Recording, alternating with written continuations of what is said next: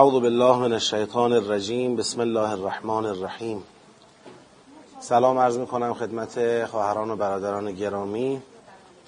سوالاتی که به دستمون رسیده اینا رو ما خدمتتون جواب بدیم و انشالله بتونیم ساعت یازده و نیم جلسمون رو آغاز بکنیم.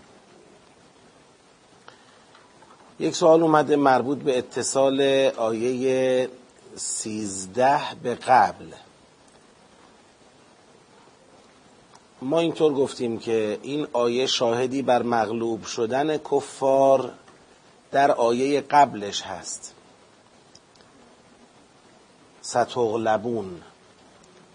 و با توجه به انتهای آیه که ان فی ذلک لعبرة لاولی الابصار گفتیم که ادامه سیر تهدید کفار است. اگه یادتون باشه نظر ما در آیه سیزده بر این شد که آیه سیزده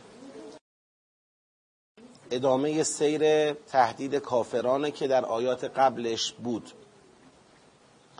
پیشنهاد دادن که این آیه را سرآغاز سیاق جدید ببینیم و بگیم که با آیات بعدی سیر مفهومی جدیدی را شروع می‌کنه. دلایلی که دادن یکیش اینه. میگن از آیه سیزده مخاطب جامعه ایمانی هستند و دیگر کافران مخاطب این آیه نیستند. زیرا سیر مفهومی تهدید در آیه دوازده با عبارت و تحشرون الی جهنم و بئس المهاد جمع بندی شد. و از آیه سیزده خدا تابلوی نصح و راهنمایی را برای مؤمنان نصب می کند با بیان یاری آنها در مقابله با کافران. حتی انتهای آیه مسئله عبرت بیشتر جنبه خیرخواهی دارد تا تهدید. و واژه اولی الابصار نیز بیشتر بر مؤمنان تطبیق دارد تا کافران. تا اینجا رو من یه بررسی بکنم فرمایشات بزرگواران رو.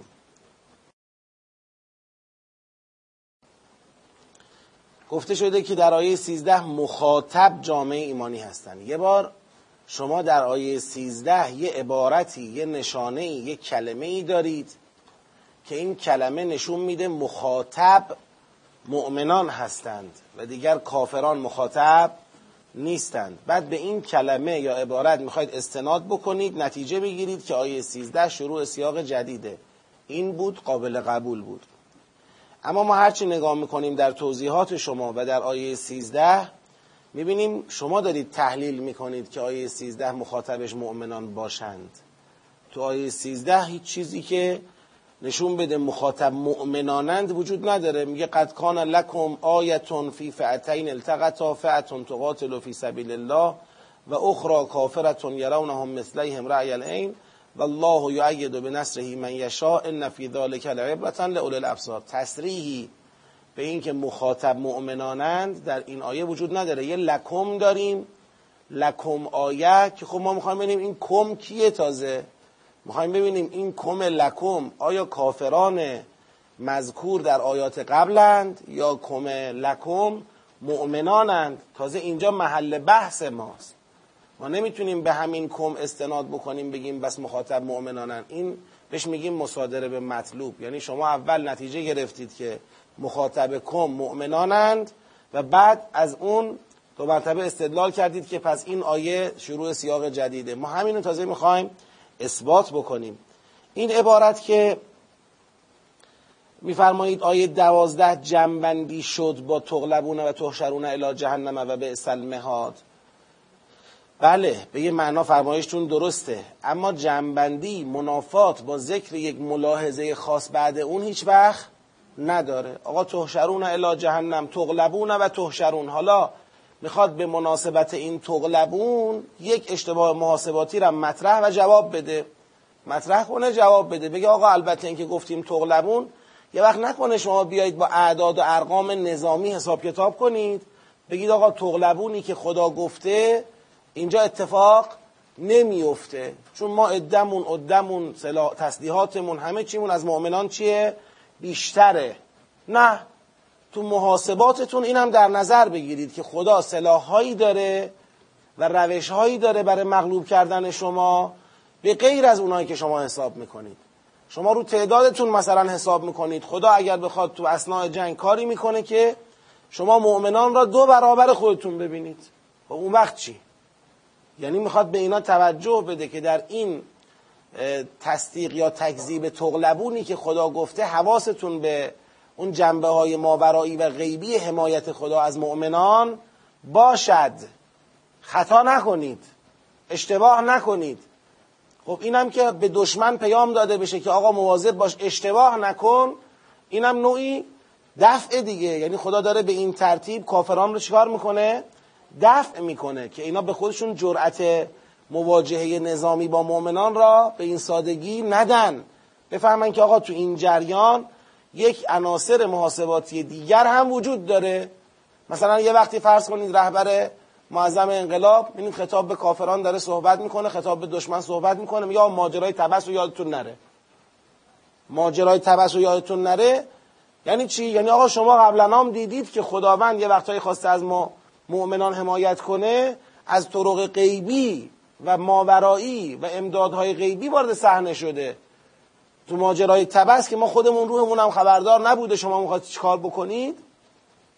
خدا با یه طوفانی بساط شما رو در هم پیچید جلوی یک کودتایی را گرفت جلوی یک اقدام امنیتی نظامی را گرفت و خلاصه شما رو مچاله کرد اونجا. خب اینو یادتون نگه دارید. اینم می‌خواد بگه قد کان لکم آیتون فی فعتین التقطا قبلا دیدید که در رویاروی مؤمنان با کافران یه وقتهایی خدا دخالت کرده کاری کرده که کافران مؤمنان را دو برابر خودشون دیدن و ترسیدن و مغلوب شدن. خب عبرت بگیرید از این ماجرا. اینی هم که میفرمایید واژه عبرت بیشتر جنبه خیرخواهی دارد تا تهدید. هازا اول الکلام عبرت بیشتر ظهور در چی داره؟ عبرت. میگن آینه عبرت. عبرت برای کیه؟ عبرت برای کسیه که این راه رو تکرار نباید بکنه. یعنی شما قبلا دیدید که خداوند کفار را مغلوب کرده. الان عبرت بگیرید. به مؤمن نمیگن که عبرت بگیر. قبلا خدا مؤمنان رو حمایت کرده. عبرت بگیر. به این نمیگن عبرت.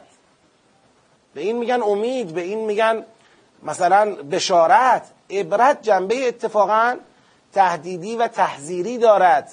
مگر شما یه دلیل تصریح داشته باشید برای اینکه عبرت مال چیه؟ اینجا مال بشارته مثلا. نه. اول الابصار هم که میگید با ظهور در مؤمنان داره اونم همینطور. اول الابصار غیر از اول الالباب غیر از اول مثلا فرض کنید ایمان اول الابصار یعنی چشمتو باز کن ببین. یعنی کافیه چشمتو باز کنی و ببینی. اگر چشم داری باز کن و ببین که خدا در طول تاریخ بارها از مؤمنان در مقابل کافران چکار کرده؟ حمایت کرده. پس اول الابصار هم ما نمی‌تونیم ازش ظهور بگیریم که خطاب اول الابصار مؤمنان هستند بعد گفتن با توجه به اینکه این آیه زمین سازی بحث های جنگ احد در آیات بعدی نیز می باشد بهتر از مقدمه ای باشد برای سیاق بعد تا اینکه مؤخره باشد برای سیاق قبل. فرض می‌کنیم این مقدمه حرف شما درست. این آیه یه مقدمه ای باشه برای بحث های احد. فرض می‌کنیم که حالا تو خود این فیه نظره. خیلی این آیه سریح در مقدمه بودن برای احد نیست. اما فرض می‌کنیم حالا هست. خب این چه ارتباطی داره که پس بهتر از مقدمه باشد برای بعد نه مؤخره باشد برای قبل؟ در احد بالاخره دو, دو طرف جنگ یک طرف کفارن یک طرف کیان؟ مؤمنانن دیگه. خب همونقدر که این آیه می‌تونه مناسبت داشته باشه با تهدید کفار می‌تونه مناسبت داشته باشه با بشارت به مؤمنان و ما اینجا نمی‌تونیم رو این استدلال حسابی باز بکنیم. ما وقتی به یه آیه ای می‌رسیم باید اصل را تو ذهن خودمون بر اتصال ببینیم. خلافش محتاج چی هستیم؟ دلیل هستیم. ما اینجا الان تو آیه 13 دلیلی بر اینکه جنگ احد شروع شده نداریم به خصوص که آیه 14 به بعدم هنوز وارد بحث های احد نشده که میره تو زوینا للناس و با شهبات من النساء و البنین و فلان بحث های اینطوری. اینم یک مطلب. گفتن که دلیل بر این که ظهور و بروز ستغلبون در ادامه سوره با القای رعب و وحشت بر کافران صورت می‌گیرد و نیاز به این نیست که بگوییم این آیه شاهدی بر مغلوب شدن آنها در دنیاست علاوه بر این که تهدید به عذاب به شکست دنیوی کافران با مشابهت وضعیت مشابهت با وضعیت آل فرعون انجام شده. به طور کلی فرمایشاتی که مطرح شد یک دیدگاه را می‌خواست تقویت کنه. اون دیدگاه این بود که آیه 13 را شروع سیاق جدید بدانیم. اما ما تو این فرمایشات بنده به غیر از تحلیل و در واقع بیان وجه به غیر از بیان وجه نکته استنادی لفظ یا عبارت یا اسلوب و امثال اینها نیافتم. و وقتی که یک آیه‌ای در جایگاه معنایی هم بتواند به بعد مربوط شود هم بتواند به قبل مربوط شود بر فرض اینکه بنده همیش مستندی نداشتم که من دارم چند تا مستند تقدیم کردم در جلسه قبلی که این آیه متصل به قبله. اما بر فرضی که ما مستندات هم نداشتیم با یه آیه روبرو بودیم که دو وجه داشت. یک وجه می‌تونست تتمه ای برای قبل باشه در وجه دیگر می‌تونست مقدمه ای برای بعد باشه. کدام اولا بود؟ تتمه قبل اولا بود. نه نه بله بله مستند بود. ببینید ما اومدیم گفتیم که در آیه قبل گفته ستغلبون. ستغلبون یعنی چی؟ به کفار گفته. یعنی شما شکست می‌خورید. تو این آیه نمونهشو نشون داده. که والله یعید به نصره و اخرى کافرتون یرونهم مثلیهم رعی العین. یعنی مثالی است از تغلبون کفار. هر کی. نه اصلا جنگ بدر و اهل کتاب و اینا که مال بیرون قرآنه. ما الان تو خود قرآن رسیدیم به یه آیه نگفته بدر نگفته اهل کتاب نگفته هیچی. به اونها تو آیه قبل گفته تغلبون به اینا تو این آیه میگه اینها اینجوری تغلبون. باشه. اول زوگن ناس رو آورده بعد کم آورده. اون کم مال اون ناسه. اون کم به اون ناسه می‌خوره. اما این کم رو شما ناس رو از روش بپری به این کم قبلی بزنی که نمیشه. این کم به الذین کفروی قبلش می‌خوره. اون کم به ناس قبلش می‌خوره. کم یه مخاطبه. حالا مخاطب کیست؟ این مهمه. ما میگیم با توجه به الذین کفرو مخاطب سیزده کافرانن. با توجه به الناس مخاطب بعدی مؤمنانن اصلا ببینید الان ما تو این مقام الان چه بحثی داریم می‌کنیم با هم؟ بحث سیاق شناسی افتاده نیفتاده بدر احد هنین خیبر خندق هر چی می‌خواد باشه. ما به یه لفظی رسید تو کتاب داریم می‌خونیم. توی کتابی یه جمله بوده تو این جمله گفته به کفار که مغلوب می‌شوید. تو جمله بعدی گفته نمونهش این که دو گروه با هم روبرو شدن یه گروه مؤمن یه گروه کافر. اون گروه کافر رو کاری کردیم؟ مؤمنان را دو برابر خودشون ببینن. و به این ترتیب مؤمنان رو بر اونا چکار کردیم؟ پیروز کردیم. خب این جمله حالا اصلا مال هر جنگیه. چه فرقی می‌کنه؟ اونی که اینجا آمده شاهدی آورده شده بر تغلبون قد کان لکم آیه یه شاهد بر اثبات تغلبون این اتصال لفظی این استناده و بعدش از نظر استنادات دیگر من برای اینکه اثبات کنم کم اینجا الذین کفروان من نیاز به استناد ندارم. چرا؟ چون قبلش الذین کفرو بوده کمم می‌خوره به اونا. اما اونی که می‌خواد بگه این کم دیگه مؤمنانن او شاهد می‌خواد کو شاهده؟ می‌خواد شاهد از بعد بیاره. خب این ما وقتی می‌خوایم یه مخاطبی را بشناسیم به قبل نگاه می‌کنیم نه به بعد. اگر قبل چیزی گیرمون نیومد دستمون خالی بود نمی‌تونستیم مخاطب بودن اون قبلی ها را تو این آیه اصلا بپذیریم اشکال محتوایی پیش می اومد آره می‌رفتیم سراغ بعد. می‌گفتیم شاید تو ما بعد یه قرینه ای باشد. اما اگر تو قبل قرینه داشتیم خیلی روشن الذین کفرو بوده خیلی هم قشنگ به الذین کفرو می‌خوره. خب چرا باید خودمون دوچار تکلف کنیم و مخاطب رو فکر کنیم عوض شده؟ خب. پس این بحث رو که توضیح دادم. گفتن در سیاق چهارم اینطور گفته شد که فضای سخن لغزشگاه رفاهیات و لذات که راهش تقواست. بعد سوال کردن آیا تقوا هم جزء فضای سخن است یا تقوا راه جایگزین برای درد رفاهیات است. خود خب تقوا درمانه. تقوا که جز فضای سخن نمیشه. فضای سخن اون مسئله است که مسئله است که آیات می‌خواد حل کنه. مسئله آیات چی بود؟ لغزشگاه لذات حب و شهوات. این لغزشگاه مسئله بود. آراهش چی بود؟ تقوا بود. پس تقوا درمان درد است. نه خود فضای سخن.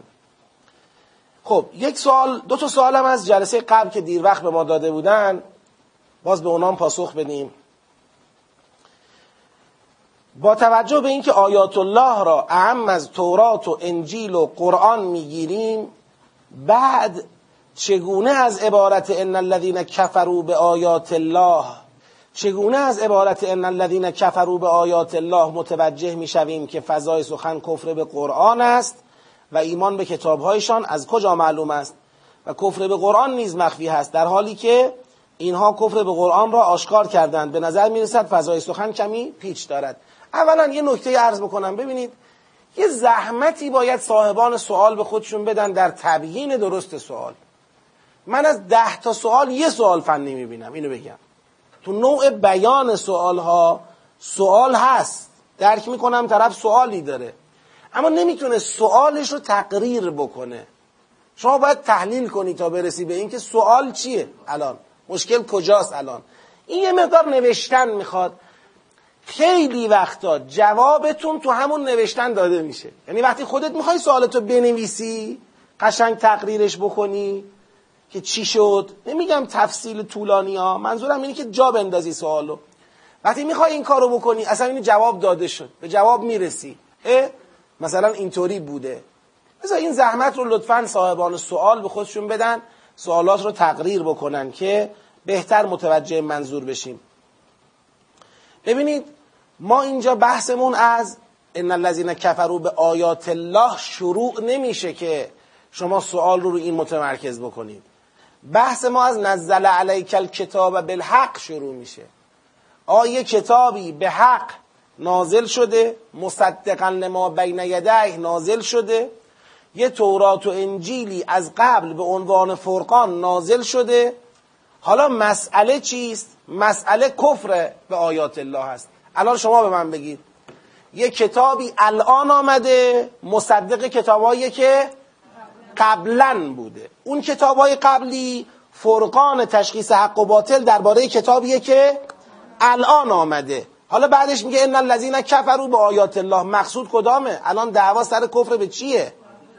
کتاب جدید دیگه کتاب های قبلی که مسئله الان ما نیست. الان دعوا سر کتاب جدیده. می‌خواد بگه به این کتاب جدید کفر برزیدن پس قدر متیقنه. ان الذين کفروا به آیات الله میشه قرآن. خب حالا یه بار اینه که بگیم قرآن ولا غیر. یه بار اینه که نگاهمون رو باز کنیم. بگیم وقتی دارد در مقدمه می‌گوید قرآن مصدق تورات و انجیل است و تورات و انجیل فرقان قرآن است. پس اگر کسی میگه من تورات و انجیل را قبول دارم قرآن را قبول ندارم راست میگه یا دروغ میگه؟ دروغ میگه. این تورات و انجیل هم قبول نداره. چون قرآن که تورات و انجیل رو داره تصدیق می‌کنه تورات و انجیل هم که قرآن رو داره حقانیتش رو اثبات می‌کنه. خب الان پس شما که ادعا می‌کنی من قرآن رو قبول ندارم تورات و انجیل رو قبول دارم شما دروغ میگی. پس شما هیچ کدوم از آیات الله را قبول نداری. نه قرآن را نه تورات را نه انجیل را.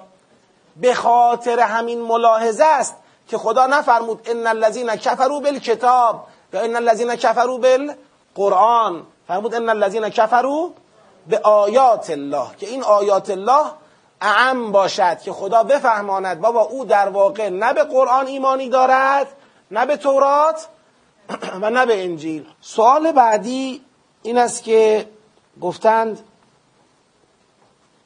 درباره آل امران آیه هفته. عبارت فتنجویی تعویل طلبانه که ما در جهت هدایتی آوردیم.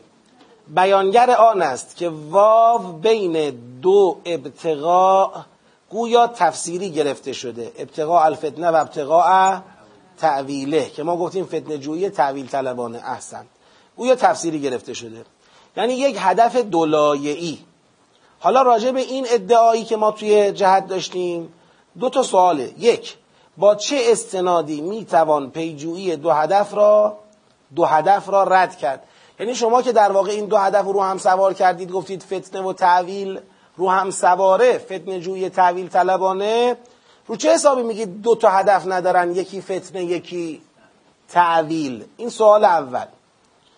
بعد سوال دوم گفتن آیا نمی‌توان گفت تعویل طلبی فتنه جویانه؟ مثلا به جای که بگیم فتنه جویی تعویل طلبانه. و در نهایت دو خط فکری ارائه کرد. یکی تعویل طلبی فتنه جویانه یکی تعویل طلبی راسخانه. خب ببینید ما یک بار بخوایم حالا دقت روی نوع عنوان دادنمون بکنیم که فتنه جویی تعویل طلبانه بهتره یا تعویل جویی فتنه جویانه بهتره. رو این میشه بیشتر تحمل کرد. منم خیلی رو این الان نظر مقایسه ای نداشتم که بخوام بگم بله من حواسم بوده که نگم تعویل طلبی فتنه جویانه بگم فتنه جویی تعویل طلبانه. او فتنه اول بوده تعویل دوم بوده گفتم فتنه جویی تعویل طلبانه تموش به همین اندازه. دیگه اون ملاحظه رو نداشتم حالا انشاءالله روش دقت می‌کنم. خیلی هم به نظر من مهم نیست چون در هر دو حالت بالاخره تعویل طلبی راسخانه به این معنا که تعویل را فقط الله می‌داند. بعد طبیعتا وقتی الله می‌داند رسول می‌داند دیگه اون تعویل طلبی نیست. یعنی ما در مقام متشابهات گوش به فرمان کی هستیم؟ خدا پیغمبر ائمه علیهم السلام هستیم. حالا اونا طبیعتا دارن تعویل را می‌دانند از مب... منبع علم به تعویل برای ما تفسیر می‌کنن و تبیین می‌کنن و ما هم تبعیت می‌کنیم. این در هر دو حالت ثابته. چه بگیم فتنه جویی تعویل طلبانه چه بگیم تعویل طلبی فتنه جویانه. فرقی تو این دو تا حالتش نمی‌کنه. یعنی عنوان ما در واقع نافی رفتار راسخان در طلب تعویل از زبان خدا پیغمبر نیست. این تعویل طلبی فتنه جویانه است یا فتنه جویی تعویل طلبانه است که مشکله؟ اینا دوتا با هم مشکل درست می‌کنه. خب این که روشن. اما اون سوال اولش مهمه که آقا چرا میگی دو هدف نیست؟ یک هدفه اینو میاد یکی را ابتقاء تعویل را میاد سوار می‌کنید رو ابتقاء فتنه. ببینید وقتی میگه یتبعون ما تشابه من ابتقاء الفتنه یه چیزی رو متوجه میشیم. این داره از متشابهات تبعیت می‌کنه نتیجه این تبعیت اینه که تو جامعه داره فتنه درست می‌کنه. یعنی نوعی فتنه جویی می‌کند. فتنه جویی می‌کند یعنی تو جامعه یه خطی جدا می‌کنه از خطوط مؤمنین یک بالاخره فضای چالشی درگیری اختلاف نظری تفرقه ای تو جامعه درست می‌کنه. ما به این میگیم فتنه جویی. این داره فتنه جویی می‌کند. خب اینجا یک سوال برای ما پیش میاد. فتنه جویی که می‌کند آیا تو این فتنه جویی حجتی دارد؟ حقی به او می‌شود داد نمی‌شود به او داد. می‌تونیم بگیم که ایشان داره به قرآن استناد می‌کنه و استناد به قرآن مگه جرمه؟ این سوال پیش میاد. که آقا فتنه جویی کردن با تبعیت از متشابهات اصلا چگونه است؟ چگونه است؟ چگونه ممکنه یه نفر با استناد به قرآن چیکار کنه؟ فتنه ایجاد بکنه تو جامعه. این سواله. جواب این سوال را ابتقاء تعویله میده. میگه آقا اینا خود متشابه که متشابهه. اینا یه تعویلی برای متشابه در نظر می‌گیرن از پیش خودشون.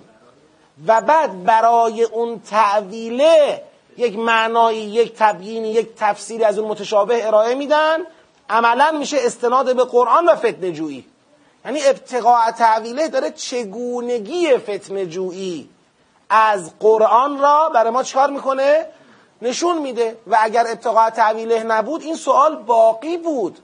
که آخه چطور با استناد به قرآن میشه فتنه درست کرد؟ قرآن که کتاب هدایت است قرآن که کتاب نور است قرآن که کتاب بیان است. چطور میشه از قرآن فتنه جویی کرد؟ میگه آقا این مسئله اینه.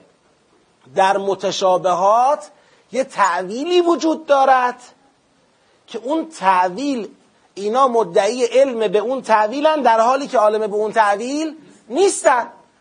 با این ادعا از قرآن در واقع حکمی صادر می‌کنند مطلبی را دستوری را نکته ای را از قرآن استخراج می‌کنند که مراد خدا نبوده. این میشه فتنه جویی یعنی از قرآن خدا راه غیر خدا را آباد می‌کنن برای غیر خدا استناد می‌کنن برای راه شیطان استناد می‌کنن. خب بنده وقتی که در یک جایی به واو عطفی بخورم ببینم این واو عطف داره سوال مرا راجع به عبارت قبلی پاسخ میده. من به این میگم تفسیری. عطف تفسیری یعنی همین. این دیگه اینجا نمیام بگم دو تا هدف دارن. یکی فتنه جویی یکی تعویل طلبی خب بعدش هم بمونم تو این که فتنه جویی چگونه؟ تعویل طلبی یعنی چه؟ اصلا اینا هیچ کدوم بدون هم دیگه مطلبش کامل نیست. ابتقاء الفتنه و ابتقاء تعویله. این میشه فتنه جویی تعویل طلبانه اینم پاسخ این سوال. حالا دیگه اون روی عنواندهیش البته خب میشه بیشتر دقت کرد چشم ما بیشتر دقت می‌کنیم که اگر روی عناوینش در واقع مسئله ای باشه اون مسئله هم حل بشه. اما سوالاتی که در دور اول به وجود آمده و دستبندی شده ما یک سوالی مربوط به آیه سی و هفته که البته ما هنوز بهش نرسیدیم. بذارید ببینم. الان ما تو کدوم سیاقیم؟ آره 18 حالا اینو بذاریم برای بعد از رسیدن به آیه 37 اونجا پاسخ بدیم انشاءالله. یک صلوات ختم بفرمایید.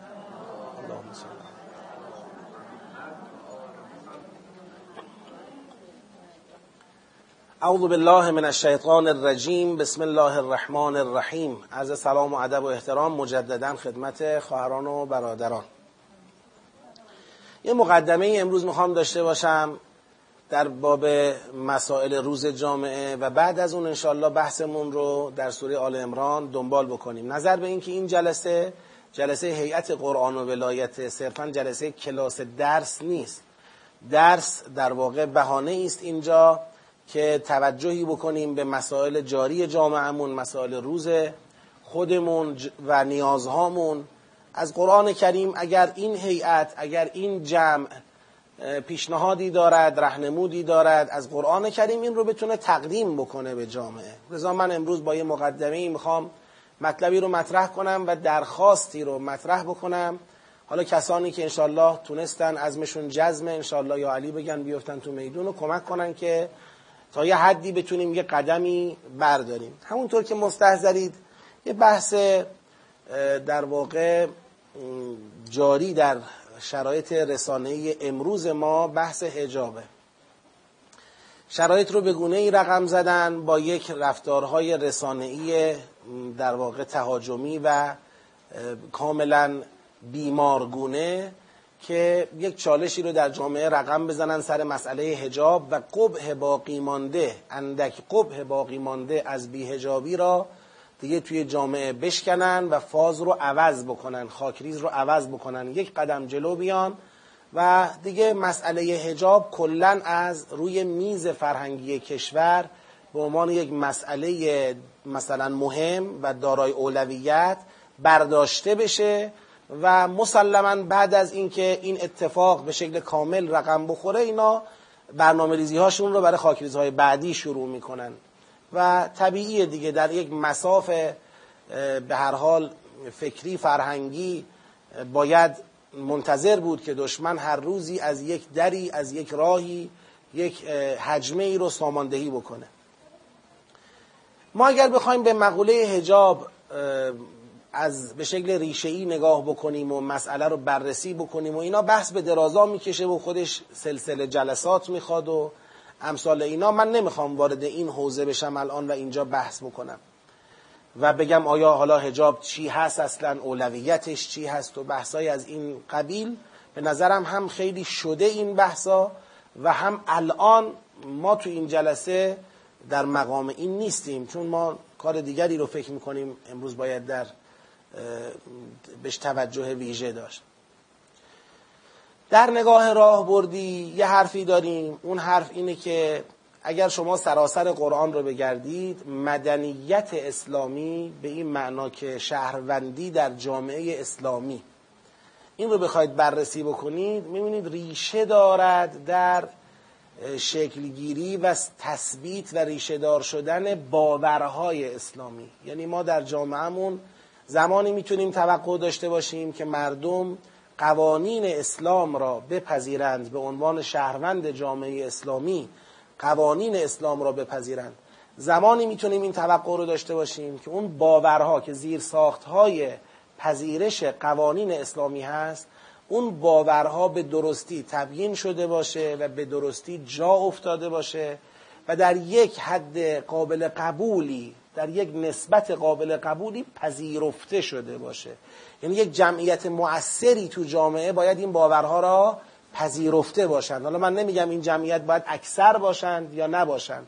مهم اینه که یک جمعیت مؤثری که بتونن کنترل در واقع مدنیت رو در جامعه به دست بگیرن حداقل خود اینها این باورها رو باید داشته باشند و اونچه که به نظر می‌رسه امروز ما گرفتارش هستیم سستی و ضعف همین باورهایی که زیر ساخت قبول قوانین اسلام هستند شما می‌خوای در جامعه پذیرش قوانین اسلام رو ترویج بکنی امر به معروف بکنی نهی از منکر بکنی قبول هجاب رو به عنوان یک هنجار اسلامی در واقع به جامعه بقبولانی ولی می‌بینی که اون مخاطبین یه درصد قابل توجهیشون تو اصل باورهای اسلامی دچار تردیدن. یعنی وقتی باشون می‌خوای بحث کنی سر بحث رو باز کنی میگی آقا خدا رسول پیغمبر قرآن. می‌بینی او درباره همین باورها معاد قیامت بهش جهنم می‌بینی تو همینا مردده که اصلا واقعا چنین چیزایی هست یا نیست. بعضا به راحتی انکار می‌کنن و بعضا هم اگر انکار نکنن به شدت مرددن. چند درصد آدما رو می‌بینید که واقعا تو این باورها قوتی دارند ولی مقاومت می‌کنن در مقابل هجاب مقاومت در مقابل قبول هجاب مال قشریه که یا قبول ندارند این حرفا را یا اگر قبول دارن ایمان راسخ ندارن نمی‌خوام بگم مستثنا نداره ها. چرا؟ حالا ممکنه یک عده هم باشن قبول هم دارن ایمان راسخ هم دارن اما قدرت مقابله با محیط رو ندارن. مثلا یه ضعف روحی دارن ضعف در اراده دارن. ممکنه همچین چیزهایی هم پیش بیاد. یا اصلا بگیم آگاهی کافی ندارن. فکر نمی‌کنن حجاب تعریفش اینه. شبهه دارن در نحوه استنباط حکم هجاب یا شبه دارن در مدل اجرای قانون هجاب تو جامعه. اینا بحثای اینطوری هم پیش میاد. اما عمده اون اتفاقی که داره میفته ریشه داره در ضعف باورها. ضعف باورها به نظر من زائیده فقر علم به کتابه. ببینید کتاب مسئولیت اولش در تربیت جامعه تقویت باورهاست. باورهای دینی را که زمینه قبول احکام دین هستند اونها رو تثبیت می‌کنه استدلال می‌کنه انذار می‌کنه تبشیر می‌کنه محکمش می‌کنه. وقتی به کتاب تو یک جامعه کم اهمیتی بشه ما می‌خوایم قوانین اسلام اجرا بشه اما اسلام که کتاب قرآن است خود این کتاب رو می‌ذاریم کنار. با این کتاب کاری نداریم و بهش اولویت نمیدیم. خب حتما دوچار مشکل میشیم.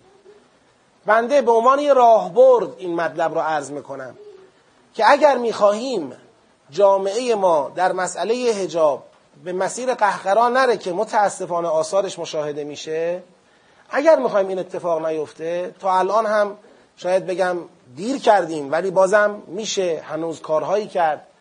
هیچ وقت برای جبران دیر نخواهد بود. هرچند کار ما سخت میشه. دیر از این نظر که سخت میشه. ولی که ناممکن نیست. باید قرآن رو تو جامعه ترویج بکنیم. فهم قرآن درک قرآن تدبر قرآن انس با قرآن. و نبایدم بگیم که خب این بدهجاب این بیهجاب این باهجاب همه حق دارن قرآن رو بفهمن. نباید تفکیک کنیم. کسانی که می‌تونن تو جمعهایی که به ظاهر همزا پوشش اسلامی ندارن تو همچین جمعهایی می‌تونن قرآن رو باز کنن مطرح کنن بخوانن بفهمن. حس غریبگی بین مردم و قرآن رو از بین ببرن. دختران جوان پسران جوان رو با هر تیپی با هر قیافه‌ای که هستن. اینها رو از قرآن غریبه ندونن. اینها رو دعوت کنن به قرآن. قرآن رو به اینها یاد بدن آموزش بدن. ممکنه این امر ناممکنی نیست. ما باید یکم قالب ها رو بشکنیم. همش تو هیئت حسینی و مسجد نباشیم. یه وقتایی در محافلی در مهمانی هایی در جلساتی تو خیابانی تو پاساجی تو پارکی هر جایی که فکر می‌کنیم می‌شود با قشر مخاطب یعنی مخاطب مسائل مربوط به هجاب و افاف و حیا میشه صحبت کرد.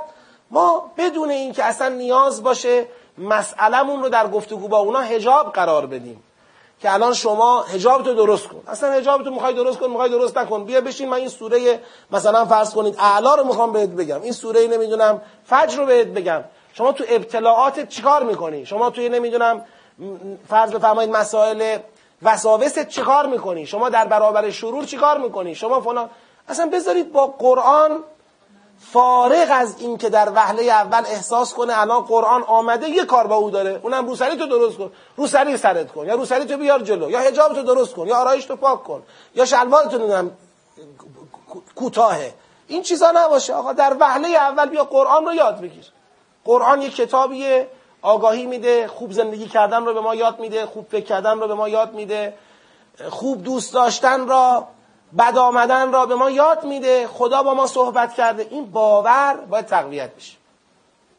در قالب کلاس در قالب همایش در قالب سخنرانی در قالب نمی‌دانم متونی که بنویسیم نمایشنامه هر چی شما فکر کنید قالب های متنوع که جمعیت مخاطب ما از این حالت بسته در بیاد. اینقدر فقط با خودمون حرف نزنیم. یه مقدار بتونیم صدای قرآن رو بلندتر کنیم. به گوش کسانی که تو این محافل پیداشون نمیشه هم برسانیم.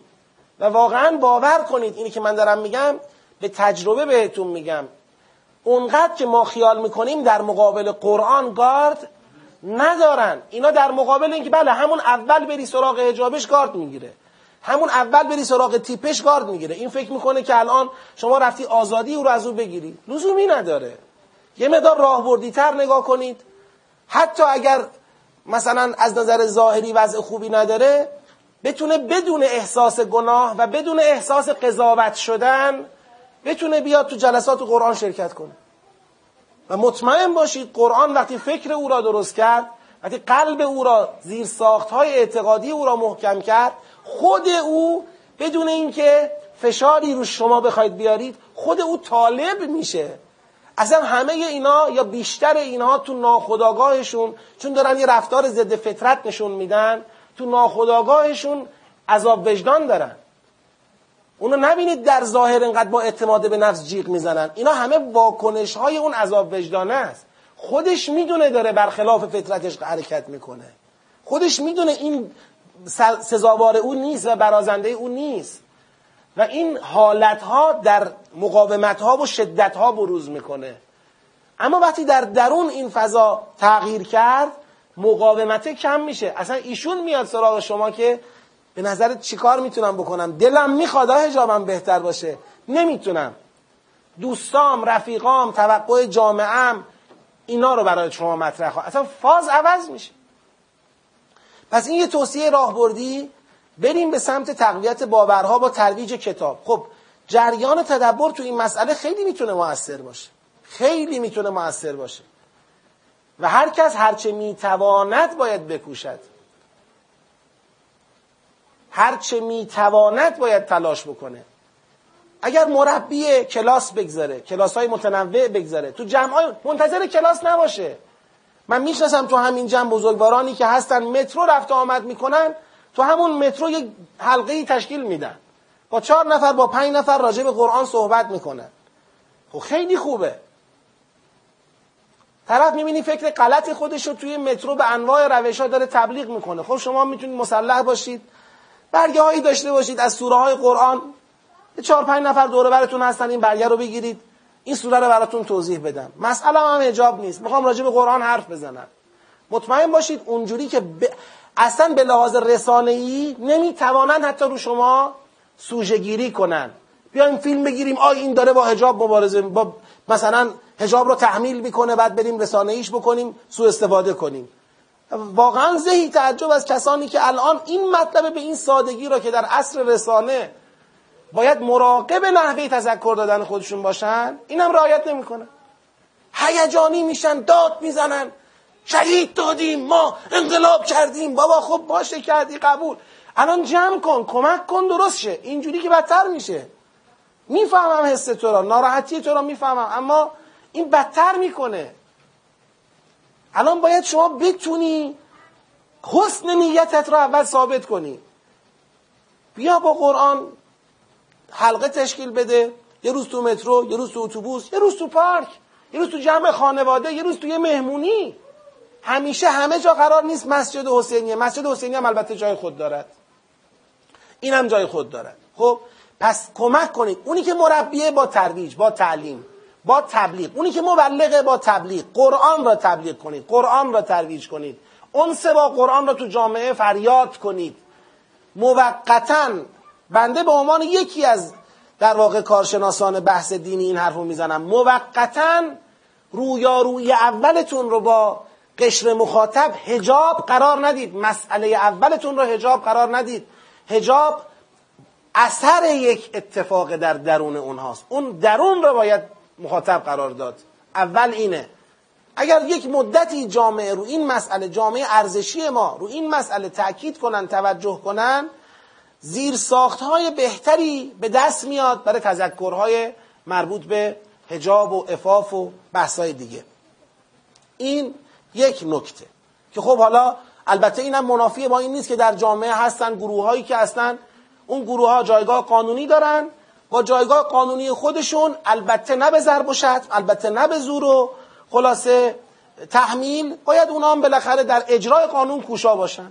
حالا با وضع جریمه است نمی‌دانم با بالاخره تذکرهایی که آثار قانونی داشته باشه افراد بدونن که اگر توی جامعه به لحاظ هجاب کوتاهی بکنن آثاری داره براشون تبعاتی داره براشون. این تبعات احساس بشه. الان خیلی از مردم از 120 بیشتر نمیرن که اون جریمه رو ندن. و الا اگر جریمه نباشه میرن. تموش دوبل پارک نمی‌کنن که ماشینشون رو جرثقیل نبرن. و الا دوبل هم پارک می‌کنن هیچ مشکل نم یعنی یه سری چیزا هست که لزومی نداره شما طرف رو حتما بگیری بکشی بندازی تو ماشین. یکی هم جیغ بزنه یکی هم فیلم بگیره شما بشی مزهکه لزومی نداره. شما خیلی راحت تر از اینها و قاطع تر از اینها. یعنی بدون ظاهری که یه جاهایی ناخواسته خشونت بروز کنه خیلی راحت می‌تونی با وضع قوانینی کاری کنی که طرف هزینه بد هجابی و بی هجابی رو تو جامعه سنگین کنی.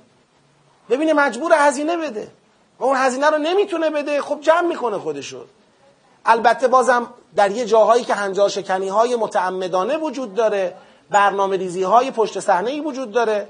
نهادهای امنیتی انتظامی می‌دانند. اونجا باید وارد صحنه بشن وارد عمل بشن. اونم در جای خودش. ما باز منکر اونم بالکل نیستیم. خب پس ما توصیهمون به عنوان هیئت قرآن و ولایت به عنوان جریان تدبر اینه که کمک به تثبیت باورها از طریق ترویج قرآن و تدبر در قرآن اون با قرآن تو جامعه امروز یکی از بهترین اقدامات در مقابله با این جبهه پوشالیه که در مسئله بدهجابی و بیهجابی داره فعالیت می‌کنه.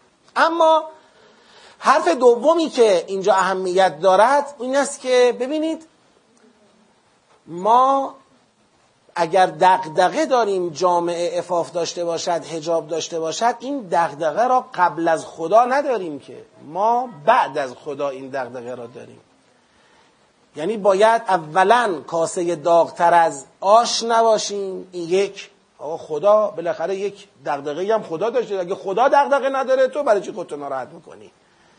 تو چرا رگ گردنت باد می‌کنه؟ تو چرا اینقدر داد می‌زنی؟ خدا ناراحت نیست تو چرا ناراحتی؟ اگه خدا ناراحته بریم ببینیم خدا کجا ناراحته. بریم راشو پیدا کنیم تو قرآن. ببینیم بله خدا اینجا اظهار کرده این مطلب رو. مثلا در سوره نور اظهار کرده در سوره احزابه بعد اونجا ببینیم خدا که از یه موضوعی ناراحت بوده چه پیشنهادی داده. مگه میشه خدا از یه چیزی ناراحته؟ هیچ پیشنهادی هم نداره. فقط داد می‌زنه. میشه؟ خب بریم ببینیم خود خدا چه پیشنهادی داره برای حل مسئله. بگی پیشنهاد نداره که خلاف حکمته. بعد اگه بگی دارد من به پیشنهاد او کار ندارم وا به حال من. این خلاف حکمت منه خلاف عقل منه. خلاف ایمان منه. بابا خدا اگر دقدقه ای دارد به نام افاف و هجاب تو جامعه براش راه حل داره. راه حل خدا در سوره نوره. بنده تقاضایی که می‌خوام بکنم اینه. یک بالاخره همین هیئت می‌تونه خواستگاهی باشه یه کمیته تشکیل بده. افرادی کنار هم قرار بگیرن. برای اینکه صدای سوره نور را به گوش مجموعه های مرتبط برسونن آقا شما که نگران هجاب و افافی یه سوره داریم تو قرآن اسمش سوره نوره. بیاید رو دست دشمن بزنید. اینکه دشمن بیاد بگه نه به هجاب اجباری تو هم در نهایت سادگی. بیای بگی بله به هجاب اجباری. این که جنگ نشد. این این دعوای کور اونا پیروزشن. اینو بدانید. اصلا عنوان هجاب اجباری که اونا انتخاب کردن فقط نبش میچسبه. شما آره بغلش بذاری خوردی. من موافق هجاب اجباری هم مثلا مسخره است. هجاب اجباری جواب نمیده. شما اگر می‌خواهی بله آقا اسلام قانون حکومت باید بر تأمین در حفظ قوانین اسلام بالاخره تدابیر خودش رو چیکار کنه؟ داشته باشه. اسم این اجباره. شما اسم این گذاشتید اجبار. من نمی‌ذارم اجبار. من تو زمین شما بازی نمی‌کنم. زاد نگاه کنید حضرت آقا هر بار صحبت کردن تو این موضوع نفرمودن که نه هجاب اجباری. فرمودن اصلا این چه بحثی را انداختید؟ یعنی چی هجاب اجباری؟ این چه مقوله را انداختید؟ یعنی تو این زمین بازی نکن. تو این زمین خطاس بازی کردن. حالا بعضی هم که متاسفانه همیشه وسط مساف حق و باطل همیشه آهنگ مخالف و بد آهنگ می‌زنن. بله ما هم نه به من خودم هجاب دارم نه به هجاب اجباری. بابا جون دیگه تو رو خدا خدا شفات بده. حالا اگر نمی‌خوای بگی بله به هجاب نمی‌خواد نه هم بگی تو هم نمی‌خواد با اون هم صدا بشی. الان لاقل بشین زندگی تو بکن نفس تو بکش. لزومی نداره تو هم آب توی آسیاب اونا بریزی. ما می‌خوایم بگیم رو دست بزنید. به جای اینکه تو زمین اونا بازی کنید با طرح الهی رو دست بزنید. الان اگر جامعه ما می‌خواد رو دست بزنه سوره نور راهشه. سوره نور میگه آقا شما خودتو خسته نکن اول تو مسافه نمی‌دونم با این زن خلاصه بگم چی بگم کم عقل بگم بی عقل بگم نمی‌دانم. صفیح بگم که اسمش هم دوست ندارم رو منبر بیارم پشت این میز بیارم. مساف با این شما با درگیر شدنت با اون این کوچیک کردن کاره. شما بیا اونی که خدا میگه یک اجرای حدود. قوه قضاییه. اگر می‌خواد جامعه مشکل فساد اخلاقی و هجاب و افافش حل بشه قوه قضاییه مخاطب اوله. مخاطب اول قوه قضایی است. کمیته تشکیل بشه. اینا نامه بنویسن سوره نور رو همراه کنن ادعا کنن. آقا مطالبه گری از قوه قضایی برای اجرای حدود. باید حد رو اجرا کنید. کو؟ کی؟ کجا اجرا می‌کنید؟ بالاخره تو این جامعه هیچ مواردی فحشای اخلاقی اثبات شده وجود نداره. کی می‌خواید زیر ساخت زمین سازی فرهنگ سازی بکنید؟ تو متن جامعه بدانند. که این فرهنگ بی افتی فرهنگ بدهجابی که تهش بالاخره منجلا به اعمال منافی افته بدانند این وقتی رسید به اونجا با این برخورد روبرو میشه. این باید دیده بشه تو جامعه. اگر داغ اجرای حدود تو جامعه نباشد تمام کارهای قبل و بعدش هر کار کنی جواب نمی‌گیری. اینو خدا میگه. این گام اولتونه. هیچ لزومی هم نداره نه به هجاب اجباری یا بله به هجاب اجباری.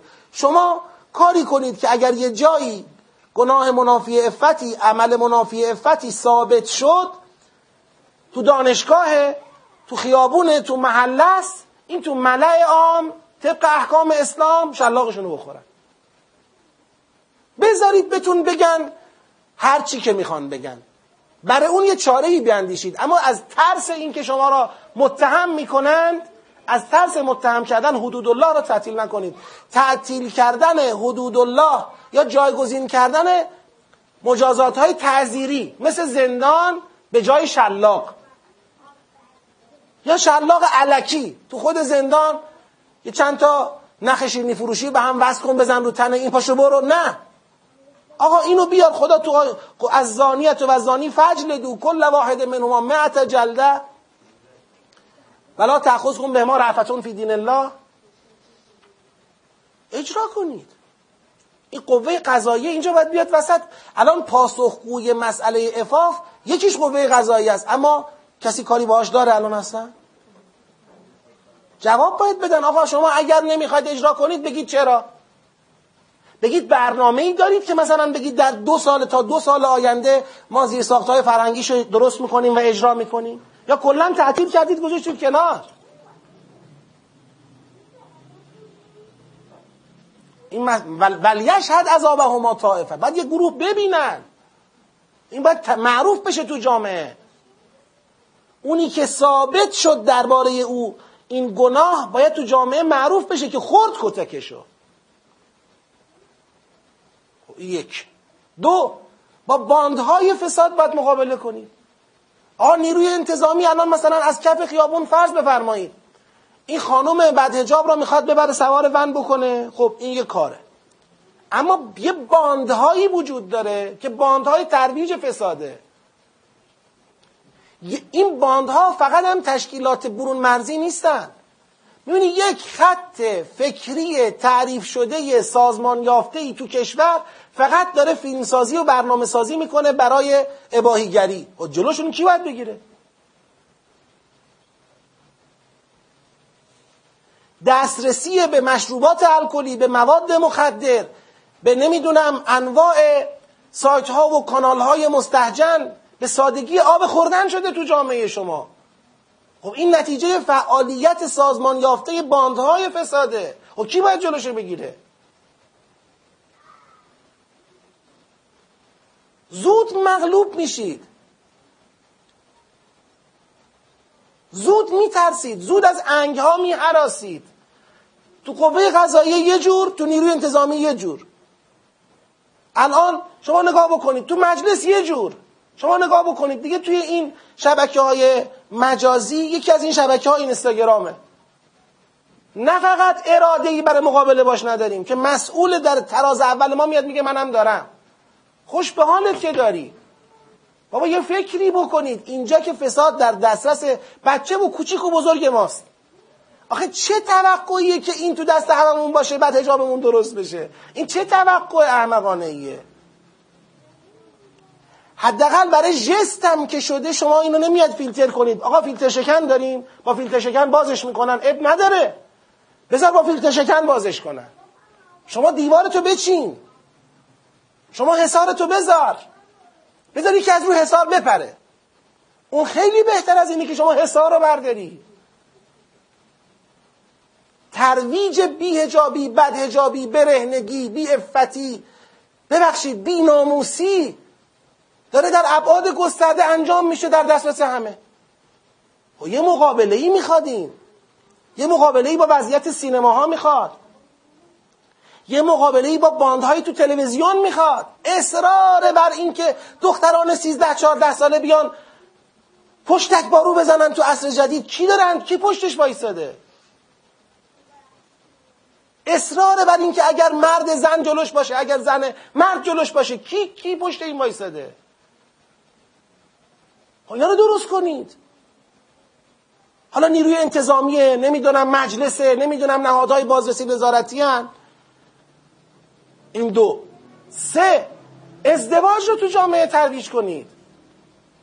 یک دو سال رو خدا داره میگه ها من نمیگم. سه ازدواجه.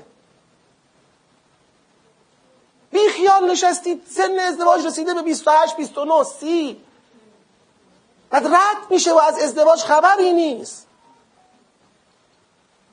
برای یکی مسئله نیست. خب فکر کنید راه پیدا کنید. یک آمار مزهک این این یک آمار خندهداره برای ما که بله آقا آمار مجردهای قطعی تو خانوم ها یک میلیون نفره تو ایران. خب این یک میلیون نفر یک میلیون زاهده آبده کنج مسجد نشین و حسینیه نشین که نیستن که. خب نیاز داره نیاز عاطفی داره نیاز مالی داره. چه برنامه ای دارید برای ازدواج؟ برای آسون شدنش برای اینکه اون راهی که خدا باز کرده باز باشه راهی که خدا بسته بسته باشه. هیچ. هیچ ها یعنی من می‌تونم بگم هیچ. یه چیز در حد هیچ. ثروتمندان جامعه مسئولان جامعه دست به دست هم بدن. مسئله ازدواج رو تو جامعه به عنوان یک مسئله اولویت دار پیگیری کنن. حل بکنن. باشه به جوونا وام ازدواج میدیم. چقدر؟ 150 میلیون تومن هر نفری. 100 میلیون تومن هر نفری. خب با 150 میلیون تومن چه کار کنه؟ رهن بده جایزیه بخره شغل درست کنه. چه کار کنه؟ شما تورمتون نگاه کن بعد بگو 150 میلیون تومن فقط هم وام نیست. فرهنگ سازی آقا چرا مهریه های چند هزار تایی رو ثبت می‌کنید؟ اینقدر سخته یه قانون رو درست بکنید مهریه رو از عرف بیشتر ثبت نکنید؟ چرا ثبت می‌کنید؟ 800 تا سکه رو چرا ثبت می‌کنید؟ 700 تا چرا ثبت می‌کنید؟ حتی 300 تا و 100 تا چرا ثبت می‌کنید؟ حالا قابل اجرا نیست ولی ثبت که میشه. سخت می‌کنه ازدواجو. ولی وقتی اون خانواده دختر می‌خوان بگن دختر ما خیلی با ارزشه این سال 1373 به دنیا آمده پس 1373 تا مهریش سکه داره نباید بتونه بنویسه. و هزار تا بحث دیگه تو این مقوله داریم.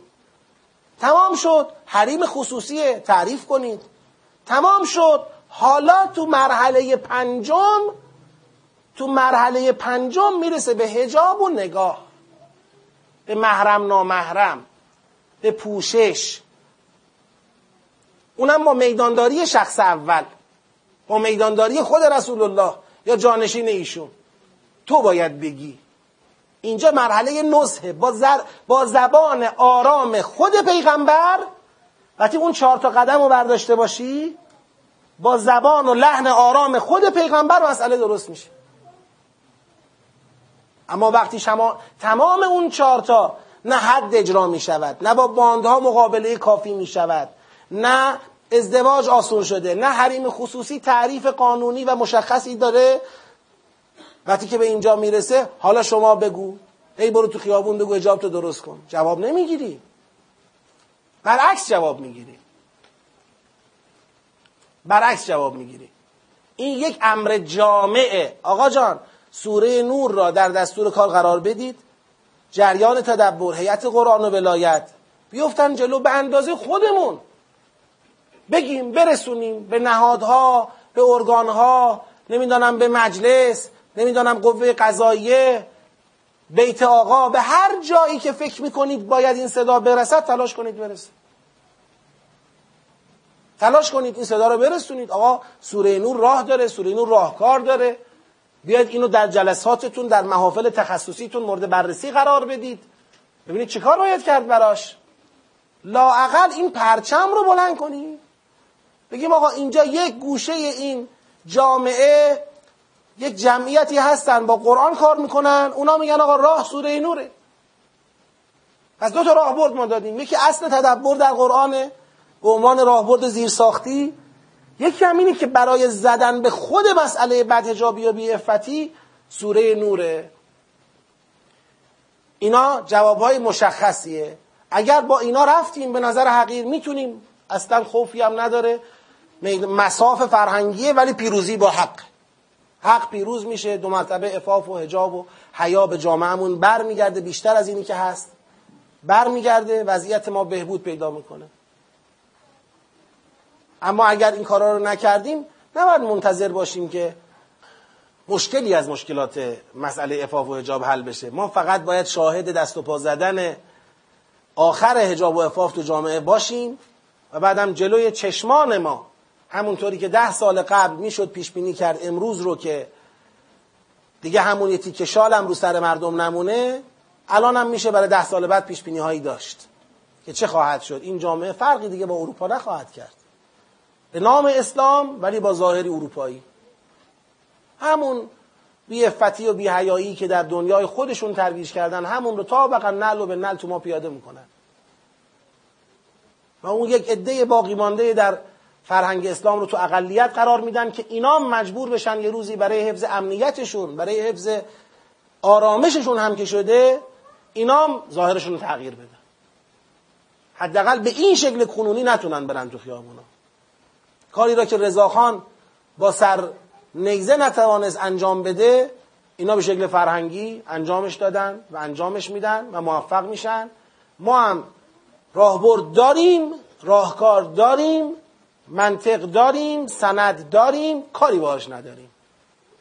همه هر کسی از زن خودش هر کی همونی که بلده رو می‌خواد اجرا کنه هیچکی نمی‌خواد بیاد بپرسه بین آقا آیا راه بهتری تو خود قرآن وجود داره یا وجود نداره؟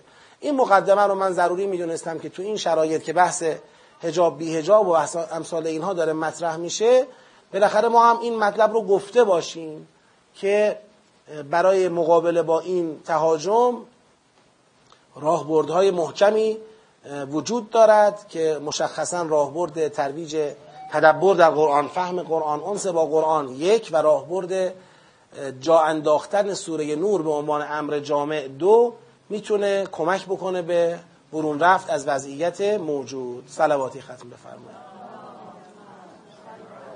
آیه 14 تا 17 رو به عنوان یک سیاق زوین للناس حب و شهوات من النساء و البنین و القناطیر المقنطره فلان. اینو گفتیم و جنبندی هم کردیم که دعوت مردم به تقوا در مواجه شدن با تزیین حب شهوات دنیا. بهشت صاحبان تقوا بهتر از شهوات دنیا. خب. حالا سیاق بعدی از آیه هجده شروع میشه. و شما باید بفرمایید تا کجا؟ اونا که قبلا کار کردن بگن. پس یکی شد آیه هجده تا بیست و پنج. یکی شد هجده تا بیست و هفت یکی شد هجده تا سی و دو. دیگه تا بیست و چار هجده تا بیست و چهار. هجده تا بیست و پنج. هجده تا بیست و هفت. بیست و هفت هجده تا سی و دو. دیگه؟ خب تمام. حالا اولین گزینه 24 ما تا 24 رو بررسی کنیم. 24 میفرماید ذالک بانهم قالوا لن تمسنا النار الا ایاما معدودات و غرهم فی دینهم ما كانوا یفترون فکیف اذا جمعناهم لیوم لا ریب فیه. و وفیت کل نفس ما کسبت و هم لا یظلمون. اتصالش که خیلی خیلی چیه؟ واضحه. هم به لحاظ لفظی ف کیف اذا جمعناهم. همونایی که می‌گفتن لن تمسن النار الا ایاما معدودات. خدا میفرماید که پس چگونه خواهد بود؟ اون وقتی که اینا رو جمع می‌کنیم در روزی که لا ریب فیه و وفیت کل نفس. یعنی اینکه اینا خیال کردن لن تمسن النار کور خوندن. یه روزی می‌رسه همشون رو جمع می‌کنیم و هر کس به اون که خلاصه کسبت جمع کرده کسب کرده به طور مستوفا جزای خود را چکار می‌کنه؟ می‌بینه. اتصال آیه 25 به 24 از اوزه واضحات است. درسته؟ درسته؟ قبول دارید؟ پس 24 هیچ. بریم 25 25 و 26 فکیف اذا جمعناهم لیوم لا ریب فیه و وفیت کل نفس ما کسبت و هم لا یظلمون. قل اللهم مالک الملک تؤت الملک من تشا و تنزع الملک من تشا و تعز من تشا و تذل من تشا بیدک الخیر انک علی کل شیء قدیر خب آیه 26 به آیه 25 اون بزرگواری که میگه ربط دارد ربطش رو بگه اتصال دارد اتصالش رو بگه. 26 به 25 را کی گفت اتصال داره؟ ما بریم از 25 به بعد تا 27 بریم یکی دیگه گفت تا 30 بر... 32 بریم. نه نه این که از موارد ما کسبت که اتصال نیست. اونجا مشخ... مسلما مراد از ملک ربطی به ما کسبت نداره. ما کسبت اعماله. ملک و عزت به هر کی بخواهی می‌دهی به هر از هر کی بخواهی می‌گیری کاری با ما کسبت نداره. خب اونی که میگه اتصال دارد بگه. اون بزرگوارانی که میگن اتصال دارد توضیح بفرمین مالک الملک آیه 26 که خروجی شده چی؟ تو تل ملک منتشا و تنز الملک من منتشا و تعز منتشا و تذل منتشا. و مشخصا این بحث ملک و نمی‌دانم دادن ملک گرفتن ملک عزت یا ذلت ربطی به آخرت نداره. این مال دنیاست. خدا به پیغمبر میگه اللهم مالک الملک. پیغمبر تو بگو اللهم مالک الملک. یعنی به پیغمبرش دارد می‌گوید از خدای مالک الملک. بخواه که از تو حمایت کنه. ملک در دست اوست. اگر او بت بده داده. او ازت بگیره گرفته. عزت و ذلت در دست اوست. او بدهد داده. بگیرد گرفته. پس در واقع آیه 26 اگر از ملک حرف می‌زنه این مثل مالک یوم الدین نیست که بگیم این پشتوانه جمعناهم آیه 25 و به طور کلی وقتی اتصال در اون سیاقی را می‌خواید اثبات کنید به شکل در واقع انتظایی نه سیری اثبات کنید. سیر. یعنی مثلا بگید در آیه 25 بعد از این که گفت ما اینها را در قیامت جمع می‌کنیم با این بیان بگید. بعد از این که گفت ما اینها را در قیامت جمع می‌کنیم حالا در آیه 26 میگه مجازاتش با خودمونه چون ما مال کل ملکیم. به این بیان بگید. اون وقت من جوابم میدم و میگم نه اینطور نیست. نگاه کنید که نیست. چون تو آیه 26 نمیگه ما مالک الملکیم که جزای اونا رو تو قیامت بدیم. میگه ما مالک الملکیم ای پیغمبر که اگه خواستیم به تو ملک بدیم نخواستیم بگیریم. اینه. این کاری نداره به که ما مالک الملکیم که فردا شما رو مجازات کنیم. اگه سیری بگید هم خودتون متوجه صحت و سقم ادعاتون میشید هم ما راحت می‌تونیم نقد و بررسی کنیم. اما وقتی که نه انتظایی باشه. از مالک الملک مفهومی می‌گیرم. میگم مالک الملک ملک مطلق در آن خداست. پس این رو ربط میدم به این. میگم این با اون وفیت کل نفسن ربط پیدا کرد. این ربط دادن است. این کشف اتصال نیست. یا اینکه از ما کسبت یه مفهومی بگیرم بیام بگم با اون عزت و ذلت یا ملک آیه بعد مستاق اینه. این ربط دادن است. این کشف اتصال نیست. سیر باید در بیاد از آب. دیگه نداشتیم مدافعه بفرمید بله. این مفهوم و مقصودیه که در دور اول گفته شده و درست. خب این چه اتصالی به 25 داره؟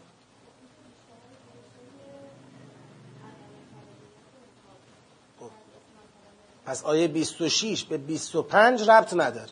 اتصال نداره. ببینید ما اگر بخوایم بحث فنی کنیم بحث فنی باید دقیق صورت بگیره. خیلی روشن. اگر یه کسی می‌خواد بگه 26 به قبل متصله اول گزینه اینه که بگه به 25 متصله. نیست. شما می‌خواید 25 رد شی؟ با استدلال باید رد بشی. بگی خب آقا باشه به 25 متصل نیست. ولی 25 و 24 با هم یه فرازن. تو این فراز داره میگه چی؟ میگه ذالکه به انهم قالوا لن تمسنا النار. 25 هم داره میگه فکیف اذا جمعناهم. 24 25 دارن با هم ریشه یابی می‌کنن چه چیز را؟ علت اعراض کافران اهل کتاب از دعوت به قرآن را. درسته؟ کافران اهل کتاب از قبول دعوت به قرآن اعراض می‌کنند چون فکر می‌کنند جهنم برای اونا نیست یا اگر هست همیشگی نیست. درست شد؟ خب این پس آیه 24 25 بعد شما بگی 26 به 25 ربط نداره متصل نیست. اما به 24 25 متصله. آیا متصل به 24 25 بازم نیست. یعنی به 24 25 هم متصل نیست. چرا؟ چون متصل بودنش به 24 25 این بود که بگیم در واقع اینم ادامه ریشه یابیه این آیه هم ادامه ریشهیابی اعراض کافران اهل کتاب از قبول دعوت به قرآنه آیا قل الله مالک الملک ادامه ریشهیابی اعراض از دعوت به قرآنه؟ نه. این یه خطاب به پیغمبره بین پیغمبر و خدا یه حرفی قرار زده بشه. پیغمبر قرار به خدا یه چیزی بگه. پس به 24 25 هم متصل نشد. یکی میاد میگه آقا اصلا 24 25 یک استطرادی بود. یعنی چی؟ یک پاورقی بود. آیه 26 به 23 وصله. 23 میگه چی؟ میگه علم تر الی الذین اوتوا نصیبا من الکتاب یدعون الی کتاب الله لیحکم بینهم ثم یتولا فریق منهم و هم مورزون. قل اللهم مالک الملک توت الملک من تشا و تنزع الملک من من تشا و تعز من تشا و تذل من تشا. کل خیر انک علی کل شیء قدیر. من می‌خوام ببینم. حالا اگر ما گفتیم 24 25 با ذالک به انهم دارد یه پاورقی می‌زند برای علت معرزون تو آیه 23 آقا معرزون چرا معرزون ذالک به انهم قالوا لن تمسنا النار فکیف اذا جمعناهم. تو پرانتز در واقع 24 25 حالا میاد اینجوری تبیین می‌کنه. میگه ببین اون معرزون اونجا یه نتیجه ای دارد. وقتی اونا از قبول دعوت کتاب دعوت به کتاب سرباز می‌زنند اعراض می‌کنند عملا پیغمبر امکان توسعه ملکش چی میشه؟ به چالش کشیده میشه دیگه نمی‌تونه ملکش رو توسعه بده. چون اگر اونا قبول می‌کردن دعوت به پیغمبر دعوت پیغمبر به کتاب را خب پیغمبر ملک خود را توسعه می‌داد و یک کشور عظیم اسلامی درست می‌کرد و اینا. حالا که اونام اعراض می‌کنن خدا به پیغمبر داره دلداری میده که قل اللهم مالک الملک توت الملک من تشا و تنزع الملک من من تشا و تعز من تشا و تذل من تشا بیدک الخیر انک علی کل شیء قدیر. ببینید الان این اتصال 26 به 23 با این بیان یه چیزی توش میشه؟ پس اتصالش به 25 24 مسلم برقرار نیست. ما باید بریم به 23 وصلش کنیم اگه خواستیم. خب حالا بیایم در اتصال به 23 بررسی کنیم. در اتصال به 23 یه بار این بود که قولی که داره اینجا میاره این قول جوابی بود به اعراض کنندگان. مثل این که در آیات قبلی ما مثل اینو داشتیم. نگاه کنید فین حاجو که فقل اسلم تو وجیه لله و من اتبعن. و قل للذین اوتوا الکتاب بل امین اسلمتم فان اسلموا فلان الی آخر یه بار این قول جواب کیا بود؟ اعراض کنندگان بود. خب اینجا دست ما خیلی باز بود. راحت که بگیم بله این ادامه همونه. اونجا گفت مورزون اینجا داره جواب اونا رو چیکار می‌کنه؟ میده. مثلا قل یا ایها الذین کفروا فلان. یا قل یا اهل الکتاب یه مطلبی. این می‌گفتیم اتصال لفظی داره. اما اینجا قولی که می‌گوید جواب به اونا نیست. این قول آموزش یه مناجات به پیغمبر در خطاب به کی؟ در صحبت با خدا. قل الله ممالک الملک. این یک. پس این یه نکته. نکته دوم این که یه بار بود در آیه 23 این لازمه اعراض که یعنی در واقع به چالش کشیده شدن ملک پیغمبره این ذکر می‌شد. مثلا تو 23 می‌گفت اینا اعراض می‌کنند و به این ترتیب جلوی توسعه دعوت تو را می‌گیرند. حالا قل اللهم مالک الملک توت الملک. بازم می‌گفتیم اتصال لفظیه. یعنی آیه 26 داره با لفظ یا مفهوم آیه 23 چکار می‌کنه؟ ارتباط برقرار می‌کنه. اگر این دوتا حالت بود ما راحت می‌تونستیم بگیم 24 و 25 استطرادی هن. یعنی اینا چی هن؟ پاورقی هن یا معترضن اصل مطلب این قول اللهم است که ادامه 23 هست. اونجا داره یه معرضونی گفته اینجا داره جواب اونو میده. اتصال مفهومی می‌شد. ولی وقتی ما این دوتا پایه رو یعنی پایه مربوط به ملک یا پایه خطاب قل اللهم به جای قل اللهم قل یا اهل الکتاب. وقتی این دوتا پایه رو ما تو الفاظ 23 و 26 نداریم پس اینجا اتصال مفهومی برقرار نیست. این اتصال قرضیه. این اتصال تو لایه مقاصده نه تو لایه مفاهیم.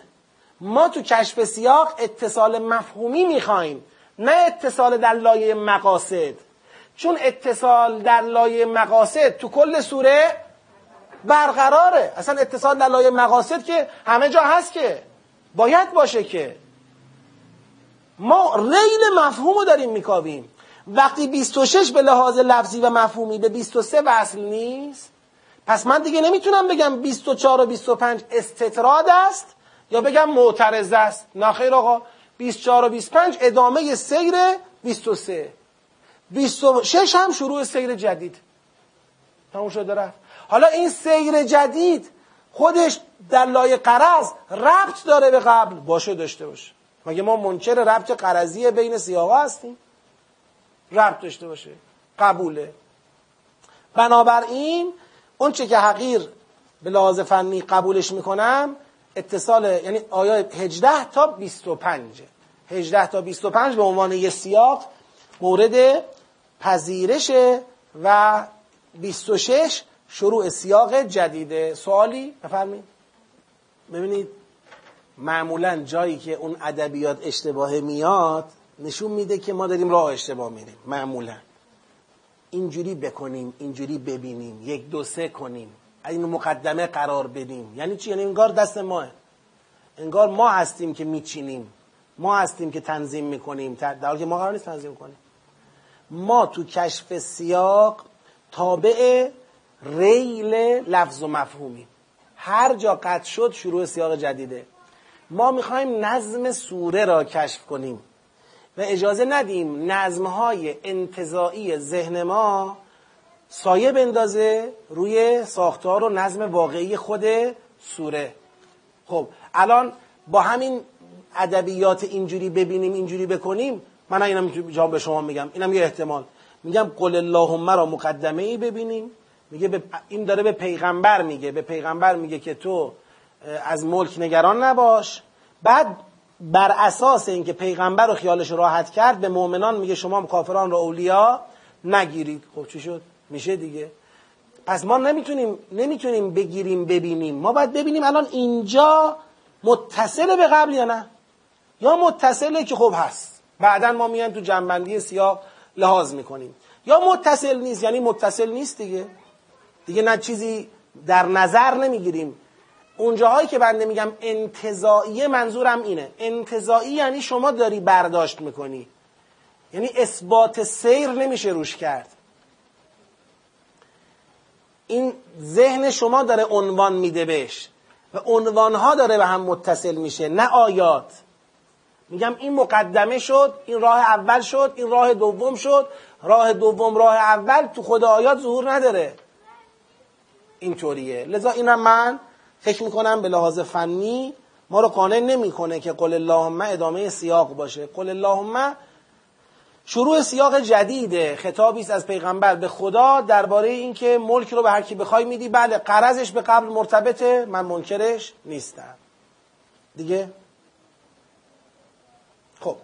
پس این آیه 18 تا 25 رو یه جنبندی بکنیم. شهد الله انه لا اله الا هو و الملائکه و اولو العلم. قائما بالقسط. خدا قائما بالقسط شهادت داد که جز او الهی نیست. بنابراین شهادت ملائکه و اولو العلم هم چی خواهد بود؟ اونم قائما بالقسط خواهد بود. ولی خداوند اونو گذاشت ما نتیجه بگیریم. قائما مفرد فقط به خود خدا می‌خوره. خدا قائما بالقسط توحید را شهادت داده. ملائکه و اولو هم که شهادتشون به شهادت خدا عطف میشه علل قاعده قائما بالقسط برای اونام صدق می‌کنه. بله انه قائما بالقسط لا اله الا هو العزیز الحکیم ان الدین عند الله الاسلام. در مقابل این باید تسلیم بود. اللهی که توحید را قائما بالقسط شهادت داده دینی که قبول داره تسلیم در مقابل این حقیقته. تسلیم در مقابل حقیقت توحیدی که نتیجهش عدالته. توحیدی که نتیجهش قصه. اینو باید تسلیم بود. این ریشه یابی این اصل این علت العلل سرباز زدن گروه های به ظاهر دینی از قبول دین حقه گروه های دینی اونجایی از قبول دین حق اعراض می‌کنن سرباز می‌زنن رو بر میگردانن که دیگه نمی‌خوان تن به زحمت کشیدن برای برپایی قسط بدن. نمی‌خوان دیگه زحمت متصل کردن توحید به عدالت را بکشن. اون شاهراهی که سوره حدید ترسیم کرده یکی از سوره های راهبردی فوق راهبردی قرآن کلیدی استراتژیک که اگر کسی سوره حدید را بلد نباشه به نظر من به درد هیچ فرماندهی و فرمانروایی در هیچ نقطه ای نمی‌خوره. نفهمیده باشه که فلسفه اصلا اسلام و توحید چیه؟ اسلام آمده که قسط برپا بشه و بس. این هدف اصلی اسلام از تحقق از نمی‌دونم برنامه های دنیویشه برپایی قسط در این عالم باید اتفاق بیفته. هر جا هر دینی که از تلاش برای یعنی متدینینش از تلاش برای برپایی قسط توقفی براشون حاصل شد. توقف عقبگرد انحراف تئوریک انحراف عملی از برپایی قسط براشون حاصل شد. همونجا شما بدونید که این از مسیر چی شده؟ خارج شده. این دیگه اون دین حق نیست. این اسلام نیست. اسلام یعنی توحید عدالت. توحیدی که به عدالت برسد. ولا غیر. پس شهد الله انه لا اله الا هو و الملائکه و اولو العلم قائما بالقسط. لا اله الا هو العزیز الحکیم. ان الدین عند الله الاسلام. تسلیم باید باشه در مقابل این. خب و مختلف الذین اوتوا الکتاب الا من بعد ما جاءهم العلم بغیا بینهم. اینا چون نمی‌خواستن قسط رو قبول کنن بقیه داشتن یعنی زیاده خواهی داشتن اینا از اسلام فاصله گرفتن. از, از توحید عدالت جویانه فاصله گرفتن. و من یکفر به آیات الله فان الله سریع الحساب. این مستاق کفره. هزاری که حالا رو سرشون امامه و دستار هم داشته باشن هزاری که تو دستشون تسبیح و انگشتر هم داشته باشن. فرق نمیکن. این کفر به آیات الله هر جا که کسی از توحید عدالت جویانه فاصله گرفت این کفر به آیات الله. خدا داره میگه اینجا لغزیدن که اسلام رو قبول نکردن. حالا اینا این حاجو که فقل اسلم تو وجهی لله. اینا اگه با تو اومدن روبرو شدن مهاجه کنن. بگو آقا من راه هم همون شهادت خداست. یعنی همون توحید دنبال عدالت. من منادی توحیدم و طالب عدالتم. این اسلم تو وجهی لله و من اتبعن یعنی این. من و تابعانم تو همون خط تسلیم توحید عدالت جویانه هستیم. به غیر از اینم چیز دیگر رو نمیپذیریم. حالا شما اسلمتم و قل للذین اوتوا الکتاب بل امین اسلمتم شما آیا تسلیم توحیدی که نتیجهش بشه عدالت هستید؟ اسلمتم. فاین اسلموا فقد اهتدوا. اگه پذیرفتم که خب خوب راه همینه هدایت همینه. و ان تولوا فانما علیک البلاغ والله بصیر بالعباد. اگه نپذیرفتن تو گفتی دیگه بلاغ با تو خدا بصیر بالعباده. تو مطلب رو دیگه رسونی ما با کسانی که از توحید عدالت جویانه فاصله می‌گیرن یعنی از اسلام. اسلام یعنی این. از این فاصله می‌گیرن ما با اونا سر و سری نداریم جز بلاغ. آقا ما رسوندیم به شما. دیگه بین من و شما بین ما و شما یه خطی یه فاصله ای میفته اونم تعریف روشنی داره. حالا این کافرانه به آیات الله ببین من, من یکفر به آیات الله اینجا. تو مطلب بعدی اینو میگه. این کافرانه به آیات الله اینا تو کفر نمیمونن. این یه فرهنگ دیگری با خودش می‌کشه میاره جلو. یعنی این یکفرونه به آیات الله این کسی که اسلام رو قبول نکرد یعنی در مقابل توحید عدالت طلبانه تسلیم بگید نشد تو جبهه توحید و عدالت تعریف نشد این میره تو خط قتل انبیا. این کفر به آیات الله پشمندش قتل انبیا پشمندش قتل الذین یعمرون بال قسط این با این ناگزیره یعنی چاره ای نیست چون جنگه. شما یا میای تو جبهه توحید و عدالت تعریف میشی که خب قدمت رو چشم بفرما. این حاجو که فقل اسلم تو وجهی لله و من اتبعن. بعد قل للذین اوتوا الکتاب اسلمتم؟ فان اسلموا فقد اهتدوا. و ان تولوا فانما علیک البلاغ. آ اومدی که تعریف قدمت رو چشم. نیامدی ما بهت گفتیم در مقابل مایی. ما هم در مقابل توییم. مساف و جنگ همینجا شروع میشه. لذا اونا میرن تو خط قتل. چشم. اونا میرن تو خط قتل. چی؟ یکفرون به آیات الله و یقتلون یقتلون النبیین به غیر حق و یقتلون الذین یأمرون بالقسط من الناس. یعنی اینا آیات الله رو که انکار می‌کنن انبیا را که می‌کشن مردمی را هم که در خط انبیا دنبال قسط باشن اونا را هم می‌کشن. می‌کشن. هر جا کسی زیر پرچم توحید دنبال عدالت باشه می‌خوان بکشنش. اینا جز به قتل راضی نمی‌شوند. باید هر کس دنبال بر پای عدالت زیر خد... زیر پرچم توحیدات کشته بشه. باید حذف بشه. هر جا اون پرچم رو گذاشتی زمین از عدالت طلبی تو موحدانه دست برداشتی همونجا اونا بیخیالت میشن. صبح تا شب بگو الله اکبر نماز بخون. کاری بکارت ندارن. کاری بکارت ندارن. مسئله شما برای اونا نیستی. باش. اما اونی که یه لا اله الا الله گفت پشپندش شمشیر بلند کرد برای بر, بر پای قسط و عدل و برای مبارزه با ظلم اینو می‌زنن. اینو می‌کشن. و بشرهم به عذاب علیم. اولئک الذین حبطت اعمالهم فی الدنیا و ما لهم من ناصرین. اینا مستحق عذاب دردناکن. اعمالشون حبط میشه. هر قدرم تظاهر به دین و اسلام و هر چی بخوان داشته باشن هیچی براشون نمیماسه. حالا اینو میاد تطبیق میده روی جریان اجتماعی. میگه همینا رو میگم. همینایی که یه نصیبی از کتاب بهشون داده شده. یدعون الی کتاب الله لیحکم بینهم. به اینا داره گفته میشه آقا این کتاب الله. کتاب الله امروز آمده. گفتیم شهد الله اول این سیاق چیه؟ قرآن دیگه. این شهده کجا خدا شهده؟ قرآن. قرآن توحید و عدالت رو داره دنبال می‌کنه. بهشون میگیم بیاد این کتاب الله دنبال کتاب الله رو بگیریم. بریم برسیم به عدالت. اینا یتولا فریق منهم به هم معرضون. حالا ریشه یابی می‌کنه. چرا؟ ذالک به انهم قالو لن تمسن النار الا ایاما معدودات. اینا میگن بله ما یعنی ریشه یابی این که بشرهم به عذاب علیم روی اینا جواب بگید. نمی‌دهد این تهدید پیغمبر. رو اینا عمل نمی کند اثر نمی کند چون اینا یک سنسوری رو از کار انداختن. این اگر می‌بینید راحت دم از دین می‌زنند ولی در مقابل دین می ایستند انبیا را حاضرن بکشن آمرین به قصر را حاضرن بکشن از هیچی هم نمی حراسن اینا یه سنسور خیلی مهم را تو دینشون از کار انداختن. اون سنسور سنسور ترس از عذابه. اینا ترس از عذاب ندارن. چون تو باورهاشون یک حرفی نفوذ داده شده و اون اینه که لن تمسن النار الا ایاما معدودات. ببینید یه وقتایی یک حرفای خیلی ظاهرش کوچیکه. یعنی به ظاهر حرف خیلی گنده و مهمی نیست. یه جمله ساده است. اما همین جمله ساده وقتی که اومد تو دین نفوذ کرد می‌بینی کل دستگاه اسلام و دین را که عدالت و توحیده کل از کار چکار می‌کنه؟ میندازه. همش از کار میفته به خاطر یه باور غلط. و, و متاسفانه دشمن به خوبی تشخیص داده و همین باور غلط رو تو فرهنگ تشیع نفوذ داده. یعنی شیعه رو هم همینجوری می‌خوان زمین گیر کنن. لن تمسن النار الا ایاما معدودات. ما جهنم نمیریم.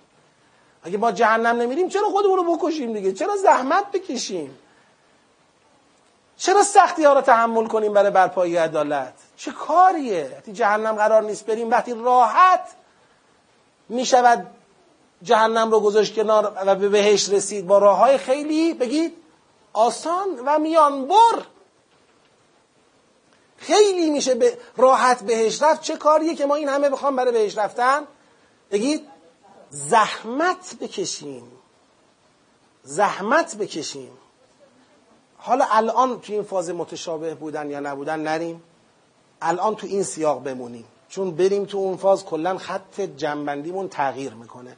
ما توی مسیر تدبر گام ها رو باید خیلی تمیز یعنی بدون اینکه تو هم تداخل کنن برداریم که بعد تو مرحله جنبندی نهایی نقطه زنی کنیم. و الا مفاهیم جوری در هم پیچیده میشه مثل یه کلاف سردرگم میشه یه دفعه ما هم توش غرق میشیم.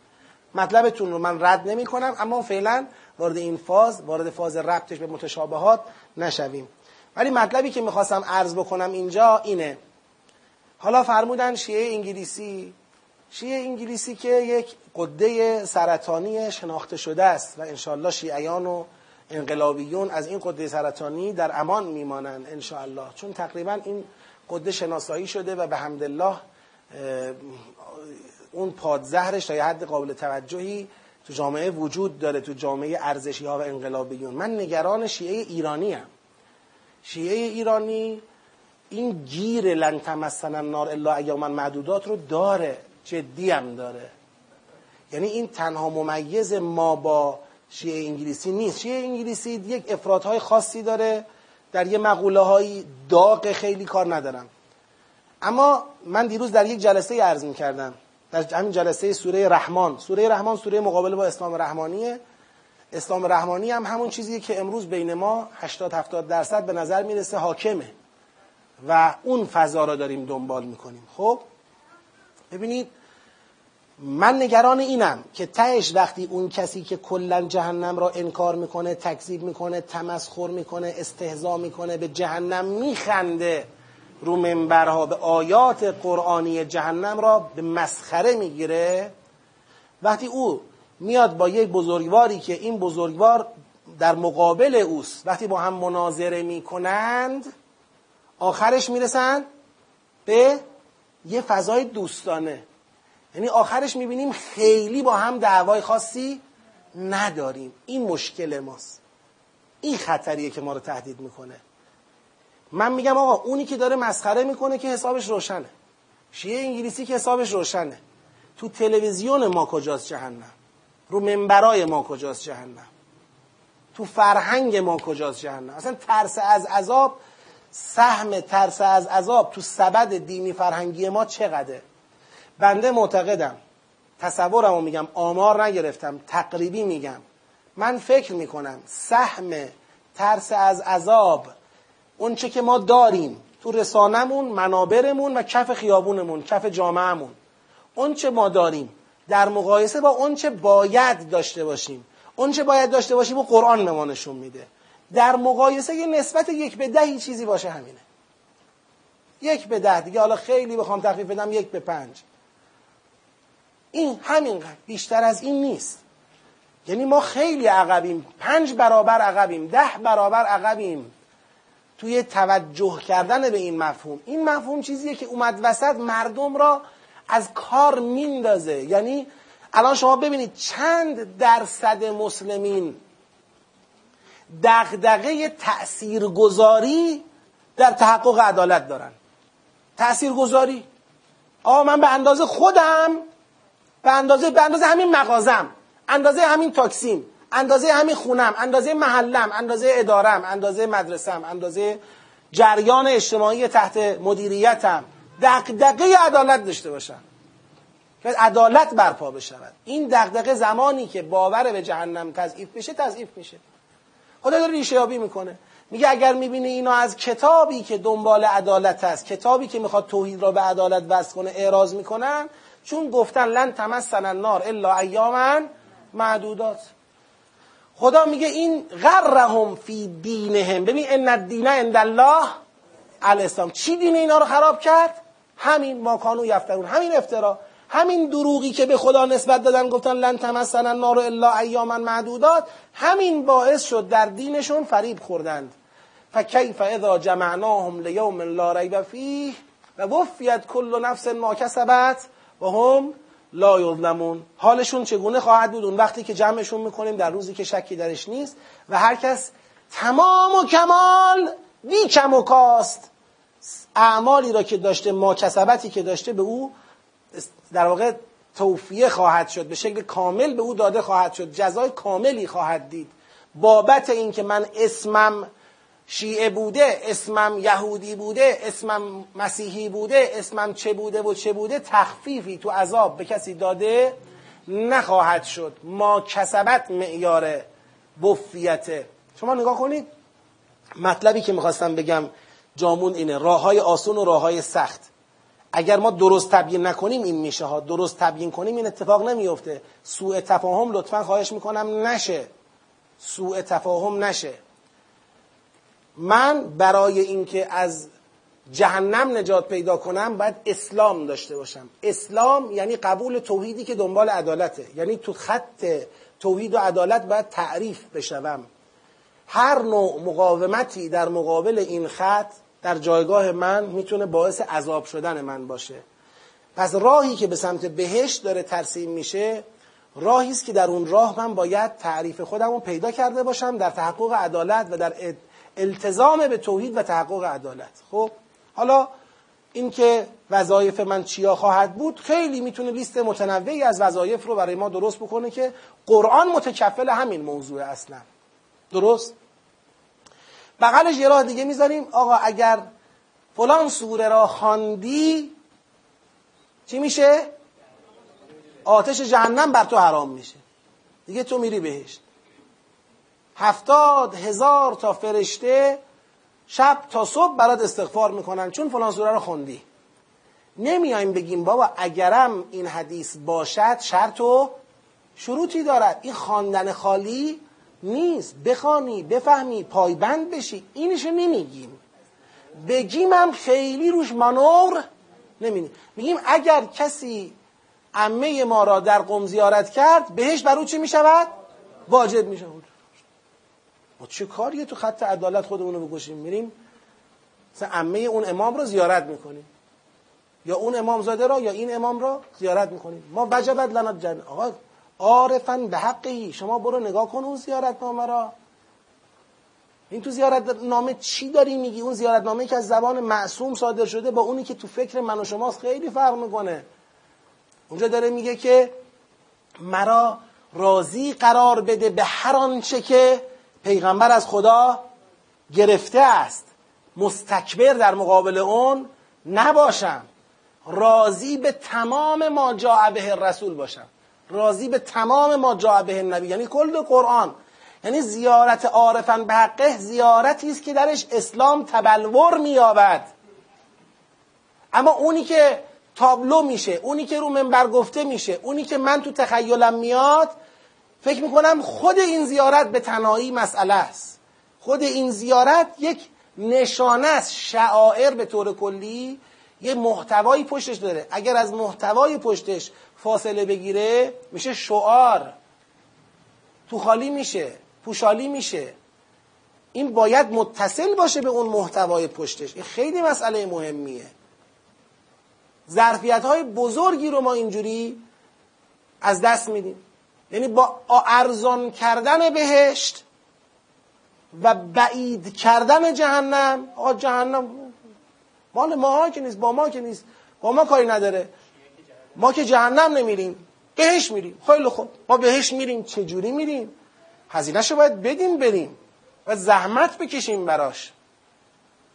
بله هر قدرم زحمت بکشیم در مقابل لطف خدا که به ما بهشت رو بده چیزی نیست. این حرف درسته. ما هر قدرم برای بهش کاری کنیم ما کاری نکردیم. اما اون هر قدر رو باید کاری کنیم. خیلی مهمه. بگذاریم پس تا آیه 25 آمدیم. اگر فضای سخنی بخوایم نگاه کنیم این سیاق رو تمام کردم سوالا رو جواب میدم. اگه فضای سخنی بخوایم نگاه کنیم فضای سخن این آیات به طور مشخص الذین اوتول کتابی هستند که به دلیل بقی از قبول اسلام چکار می‌کنن؟ بگید سر باز می‌زنن. ببینید و مختلف الذین اوتول کتاب الا من بعد ما جاءهم العلم بغیا بینهم. اینا کفر به آیات الله میورزن. این که اینها تکمیل کنیم فضای سخنو. اینا در صدد مهاجه و پیغمبرن. یعنی اینا با اینکه اسلام را اون توحید عدالت طلبانه را قبول نمی‌کنن اما می‌خوان خودشون رو حق جلوه بدن در مقابله با پیغمبر. پیغمبر را باطل جلوه بدن. خب پس این هم شد جزئی از فضای سخن. اینها در فرهنگ کفرآمیز خودشون به سمت قتلم پیش میرن. من اینو تو فضای سخن میارم اما ضرورت نداره. یعنی با نگاه حد اقلی این می‌تونه از توضیحات هدایتی خدا باشه. لزومی نداره بگیم الان مسئله مسئله قتل بود. اما بعیدم نیست بگیم که اینا فقط در مقام مهاجه توقف نمی کنند بلکه از دستشون بر بیاد دنبال سربنیست کردن پیغمبر یارانش و همه کسانی هستند که بخوان تو خط قسط و عدالت حرکتی بکنن.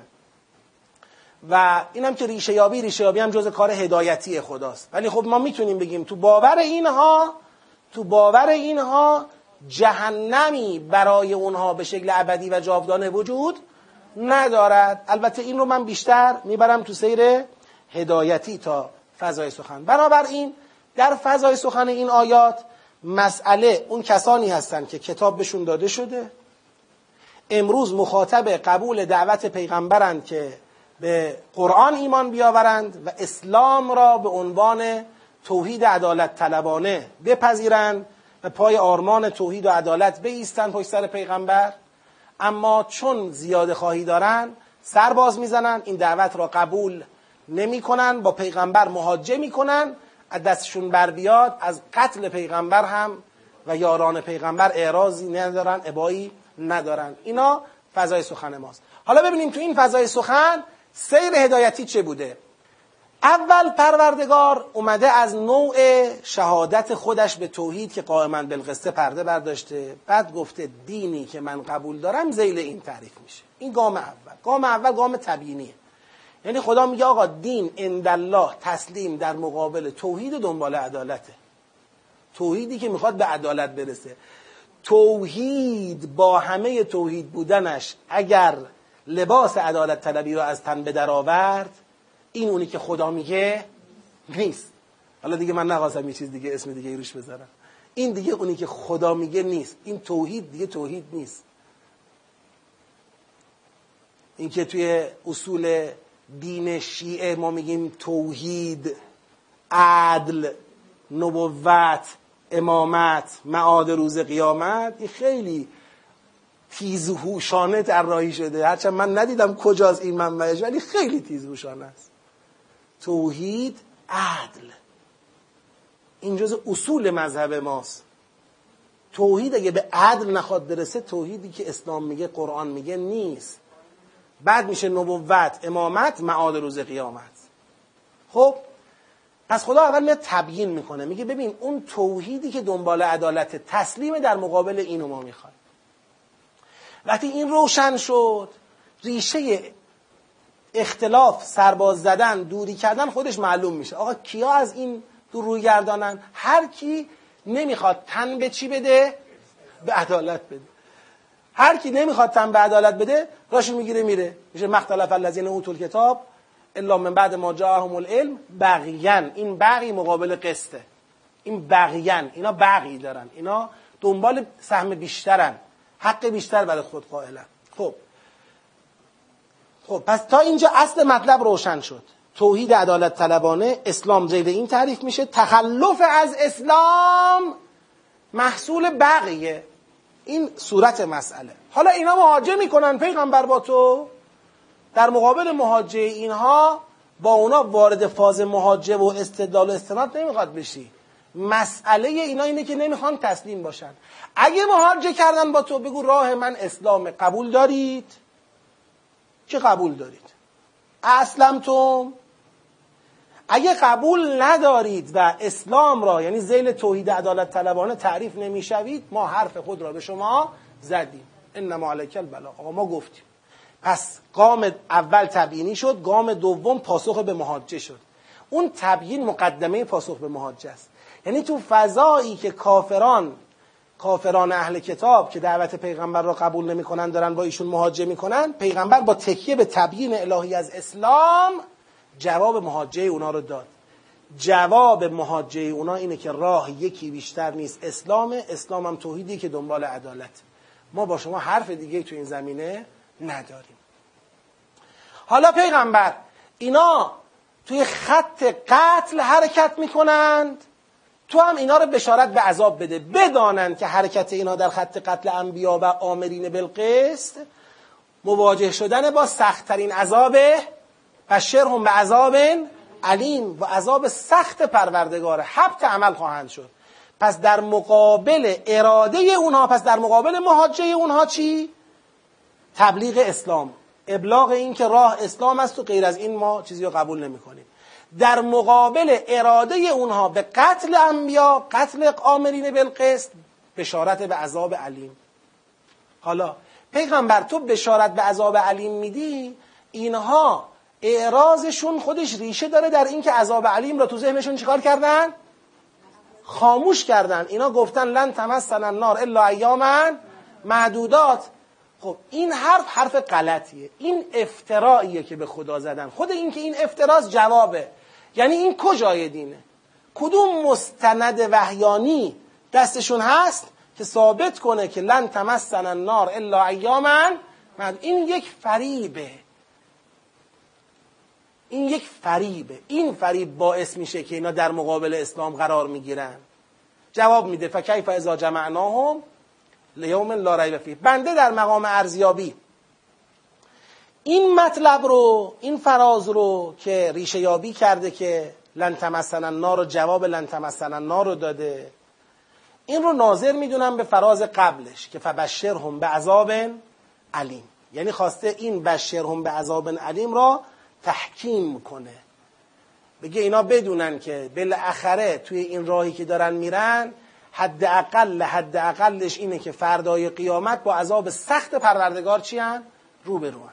اینو بدون این تهدید در مقابل اراده قتلی که اونا دارن خب پس ما یکی این فراز رو داریم یکی فراز قبلش رو داریم فراز قبلی پاسخ به محاجه است این فراز بشارت به عذاب علیم به اراده قتله که اینا می‌خوان آمرین بالقسط را انبیا را بکشن. حالا اگر من بخوام دقیق جمعبندی بکنم اون چه که ما اینجا در مقام جمعبندی باید عرض بکنیم اینه که این سیاق پاسخی است به عکس عمله کتاب داده شدگان در مقابل دعوت به اسلام. اونها در دعوت به اسلام عکس عملشون مهاجه و اراده قتل خدا هر دو رو پاسخ میده. مهاجه را با ابلاغ اسلام پاسخ میده. و تهدید به قتل را یا اراده قتل را با بشارت به عذاب علیم پاسخ میده. حالا ببینم چی گفتم. دعوت به اسلام و قسط در برابر مهاجه کتاب داده شدگان کافر زیاد خواه و تهدید معکد کافران اسلام گریز و قسط ستیز.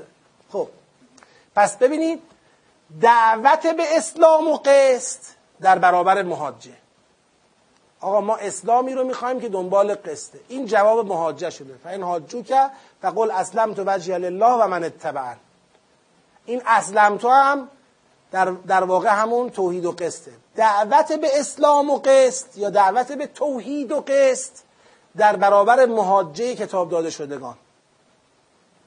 حالا ببینید من عناوین رو زیاد می‌کنم. هر عنوان یه نکته ای داره. ببینید مهاجه کتاب داده شدگان یعنی اهل کتاب. کافر زیاده خواه. یک فرون به آیات الله بغیان بینهم. این دوتا قید توضیحیه. یعنی مهاجه کتاب داده شدگان ریشه در کفرشون داره و ریشه در زیاده خواهیشون داره. این یک محور محور دوم. تهدید معکد چرا میگیم تهدید؟ به خاطر بشرهم به عذاب علیم چرا میگیم معکد به خاطر پاسخ لن تمسن النار. نه یه لن تمسن النار داشتن که جلوی تهدید وایسن جلوی تهدید رو بگیرن. جواب اونم خدا داد. گفت اون لن تمسن النارتون افترایی بیش نیست. این میشه تهدید مؤکد و تهدید مؤکد کافران اسلام گریز و قسط ستیز. اسلام گریز از همون جایی که ان تولوا فانما علیک البلاغ. قسط ستیز از همون جایی که یقتلون النبیین بغیر حق و الذین یامرون بالقسط میشه قسط ستیزی. دین نزد خدا اسلام یعنی قیام به قسط مبتنی بر توحید است. کتاب داده شدگان زیاد خواه به رغم علم به این حقیقت در برابر آن می آنان را به اسلام دعوت کن و اگر نپذیرند مستحق عذاب سخت الهی هستند. این در واقع اون اصاره و توضیح جنبندی سیاق پنجمه. حالا سوال اگر دارید من در خدمتم. بفرمایید.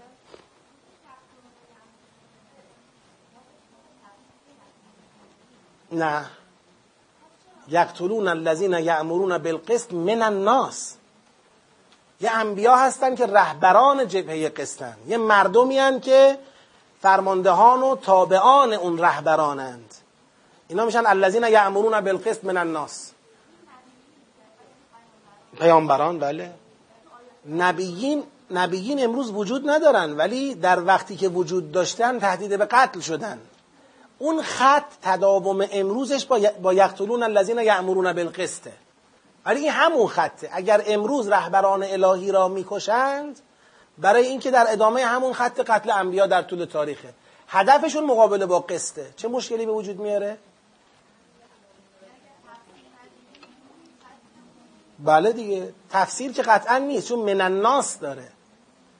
یقتلون النبیین به غیر حق و یقتلون الذین یأمرون بالقسط من الناس. البته بله سیاق میفهماند که خود علت قتل انبیام رهبری جریان قسطه. اینا سر قسط با انبیا مشکل دارن. اما فقط با انبیا مشکل دارن سر قسط؟ نه. با کسانی که بعد از انبیا تو خط قسط و عدل حرکت می‌کنن هم مشکل دارن. هر کسی که پرچمی بلند می‌کند برای عدالت و می‌خواد قسط را برپا کنه اینا باش مشکل دارن میکشنش. و مشخص هم هست. ببین می‌کشن. مشخصا می‌کشن. یعنی اینا از هیچ مبارزه حتی حسب فیزیکی و کشتن ابا ندارن. کوتاهی نمی‌کنن. که جلوی برپای قسط رو بگیرن. همین اتفاق افتاده دیگه. انبیای خودشونه که کشتن. همون فرهنگ را به مسلمان ها یاد دادن مسلمان ها امامان خودشونو کشتن. یاران امامان خودشونو کشتن. سراغ هر امامزاده ای میری میری در یک جنگی تو همین اطراف خودمون کشتنش. می‌کشن شوخی ندارن. کسی بخواد برای قسط حرکت بکنه اراده قتل او در سرشون هست که بالاخره یه جوری حذفش بکنن. بله. این به دلیل سیاق دعوته. یعنی اگر شما نگاه کنید هم پیغمبر طرف شده با اینا. پیغمبر به عنوان این که فعین حاجو که فقل اسلم تو وجه لله و من اتبعن. فعین اسلمو فقد اهتدوا و این تولوا فانما علیک البلاغ. هم تو قسمت بعدش علم تره الی الذین اوتوا نصیبا من الکتاب یدعون الی کتاب الله لیحکم بینهم ثم یتولا فریق منهم وهم معرضون. یعنی این کتاب الله دیگه قرآنه. چون سیاق سیاق دعوته مسئله قرآنه. ولی حرفتون درسته. شهد الله در همه کتاب هاست. یعنی به دلالت استقلالیش شهد الله دلالت می‌کنه بر اینکه خدا در تمام کتب آسمانی تورات انجیل قرآن شهادت داده به توحید و عدالت. فرق نداره. اونم عدالت. اتفاقا اون استشهاد به این که اون که خودش نصیبی از کتاب داشت کتابش توراته. تورات انجیل. آره. اینجا داره به این موضوع اشاره می‌کنه که اون چه اینا داشتن بخشی از کتاب کامل که اون نیست. الان دارن دعوت به کتاب الله میشن که لیحکم بینهم. اینو باید بپذیرن که نمیپذیرن. ببینید دقیقا همون یعنی در واقع توی سیاق یک اگه یادتون باشه سیاق یک گفت مصدق فرقان. بعد اونجا رسیدیم الذین یکفرون به آیات الله. گفتیم قدر متیقنش قرآنه اما خدا می‌خواد بگوید که آقا تو اونم قبول نداری اونم قبول نداری. اینم همینه. اینجا هم در واقع در شهد الله انه لا اله الا هو و الملائکه و العلم قائما به قسط فلان قدر متیقن قرآنه. ولی چون در کتابای خودتون هم همین حرف آمده. شما هم نصیبی از همین کتابو داشتید. الان قرآن داره به همین خط دعوت می‌کنه. پس این اعراض شما معلومه. نشون میده که شما کلا با آیات الله مشکل دارید نه فقط با قرآن. یعنی اون سایه سیاق یک روی این سیاق هم هست به لحاظ اون نگاه تفاوت آیات اللهی و کتاب اللهی و بحثای دیگرش بفرمایید. اونجا هم داشت ان تولوا فانما علیک البلاغ. این فقط تطبیق مصداقی داده. ولی بله می‌تونیم بگیریم. غلط نیست. درسته. بله که حالا بله خیلی فرق یعنی چون یک حرفو دارن می‌زنن نمی‌خوام بگم اینو نیارید وسط. بیارید مشکلی نیست. تاکید می‌کنه تدقیق می‌کنه. مشکلی نیست. نه. امیین یعنی کسانی که کتاب ندارن. نه یعنی کسانی که نصیبی از کتاب دارن. نصیبی از کتاب یعنی اهل کتاب که اون چه دارن کتاب الله کامل و جامع که قرآنه نیست. یه سهمی از کتاب را داشتند. بله. بفرمایید. خط یعنی جبهه عدالت و توحید را مشخص می‌کنه.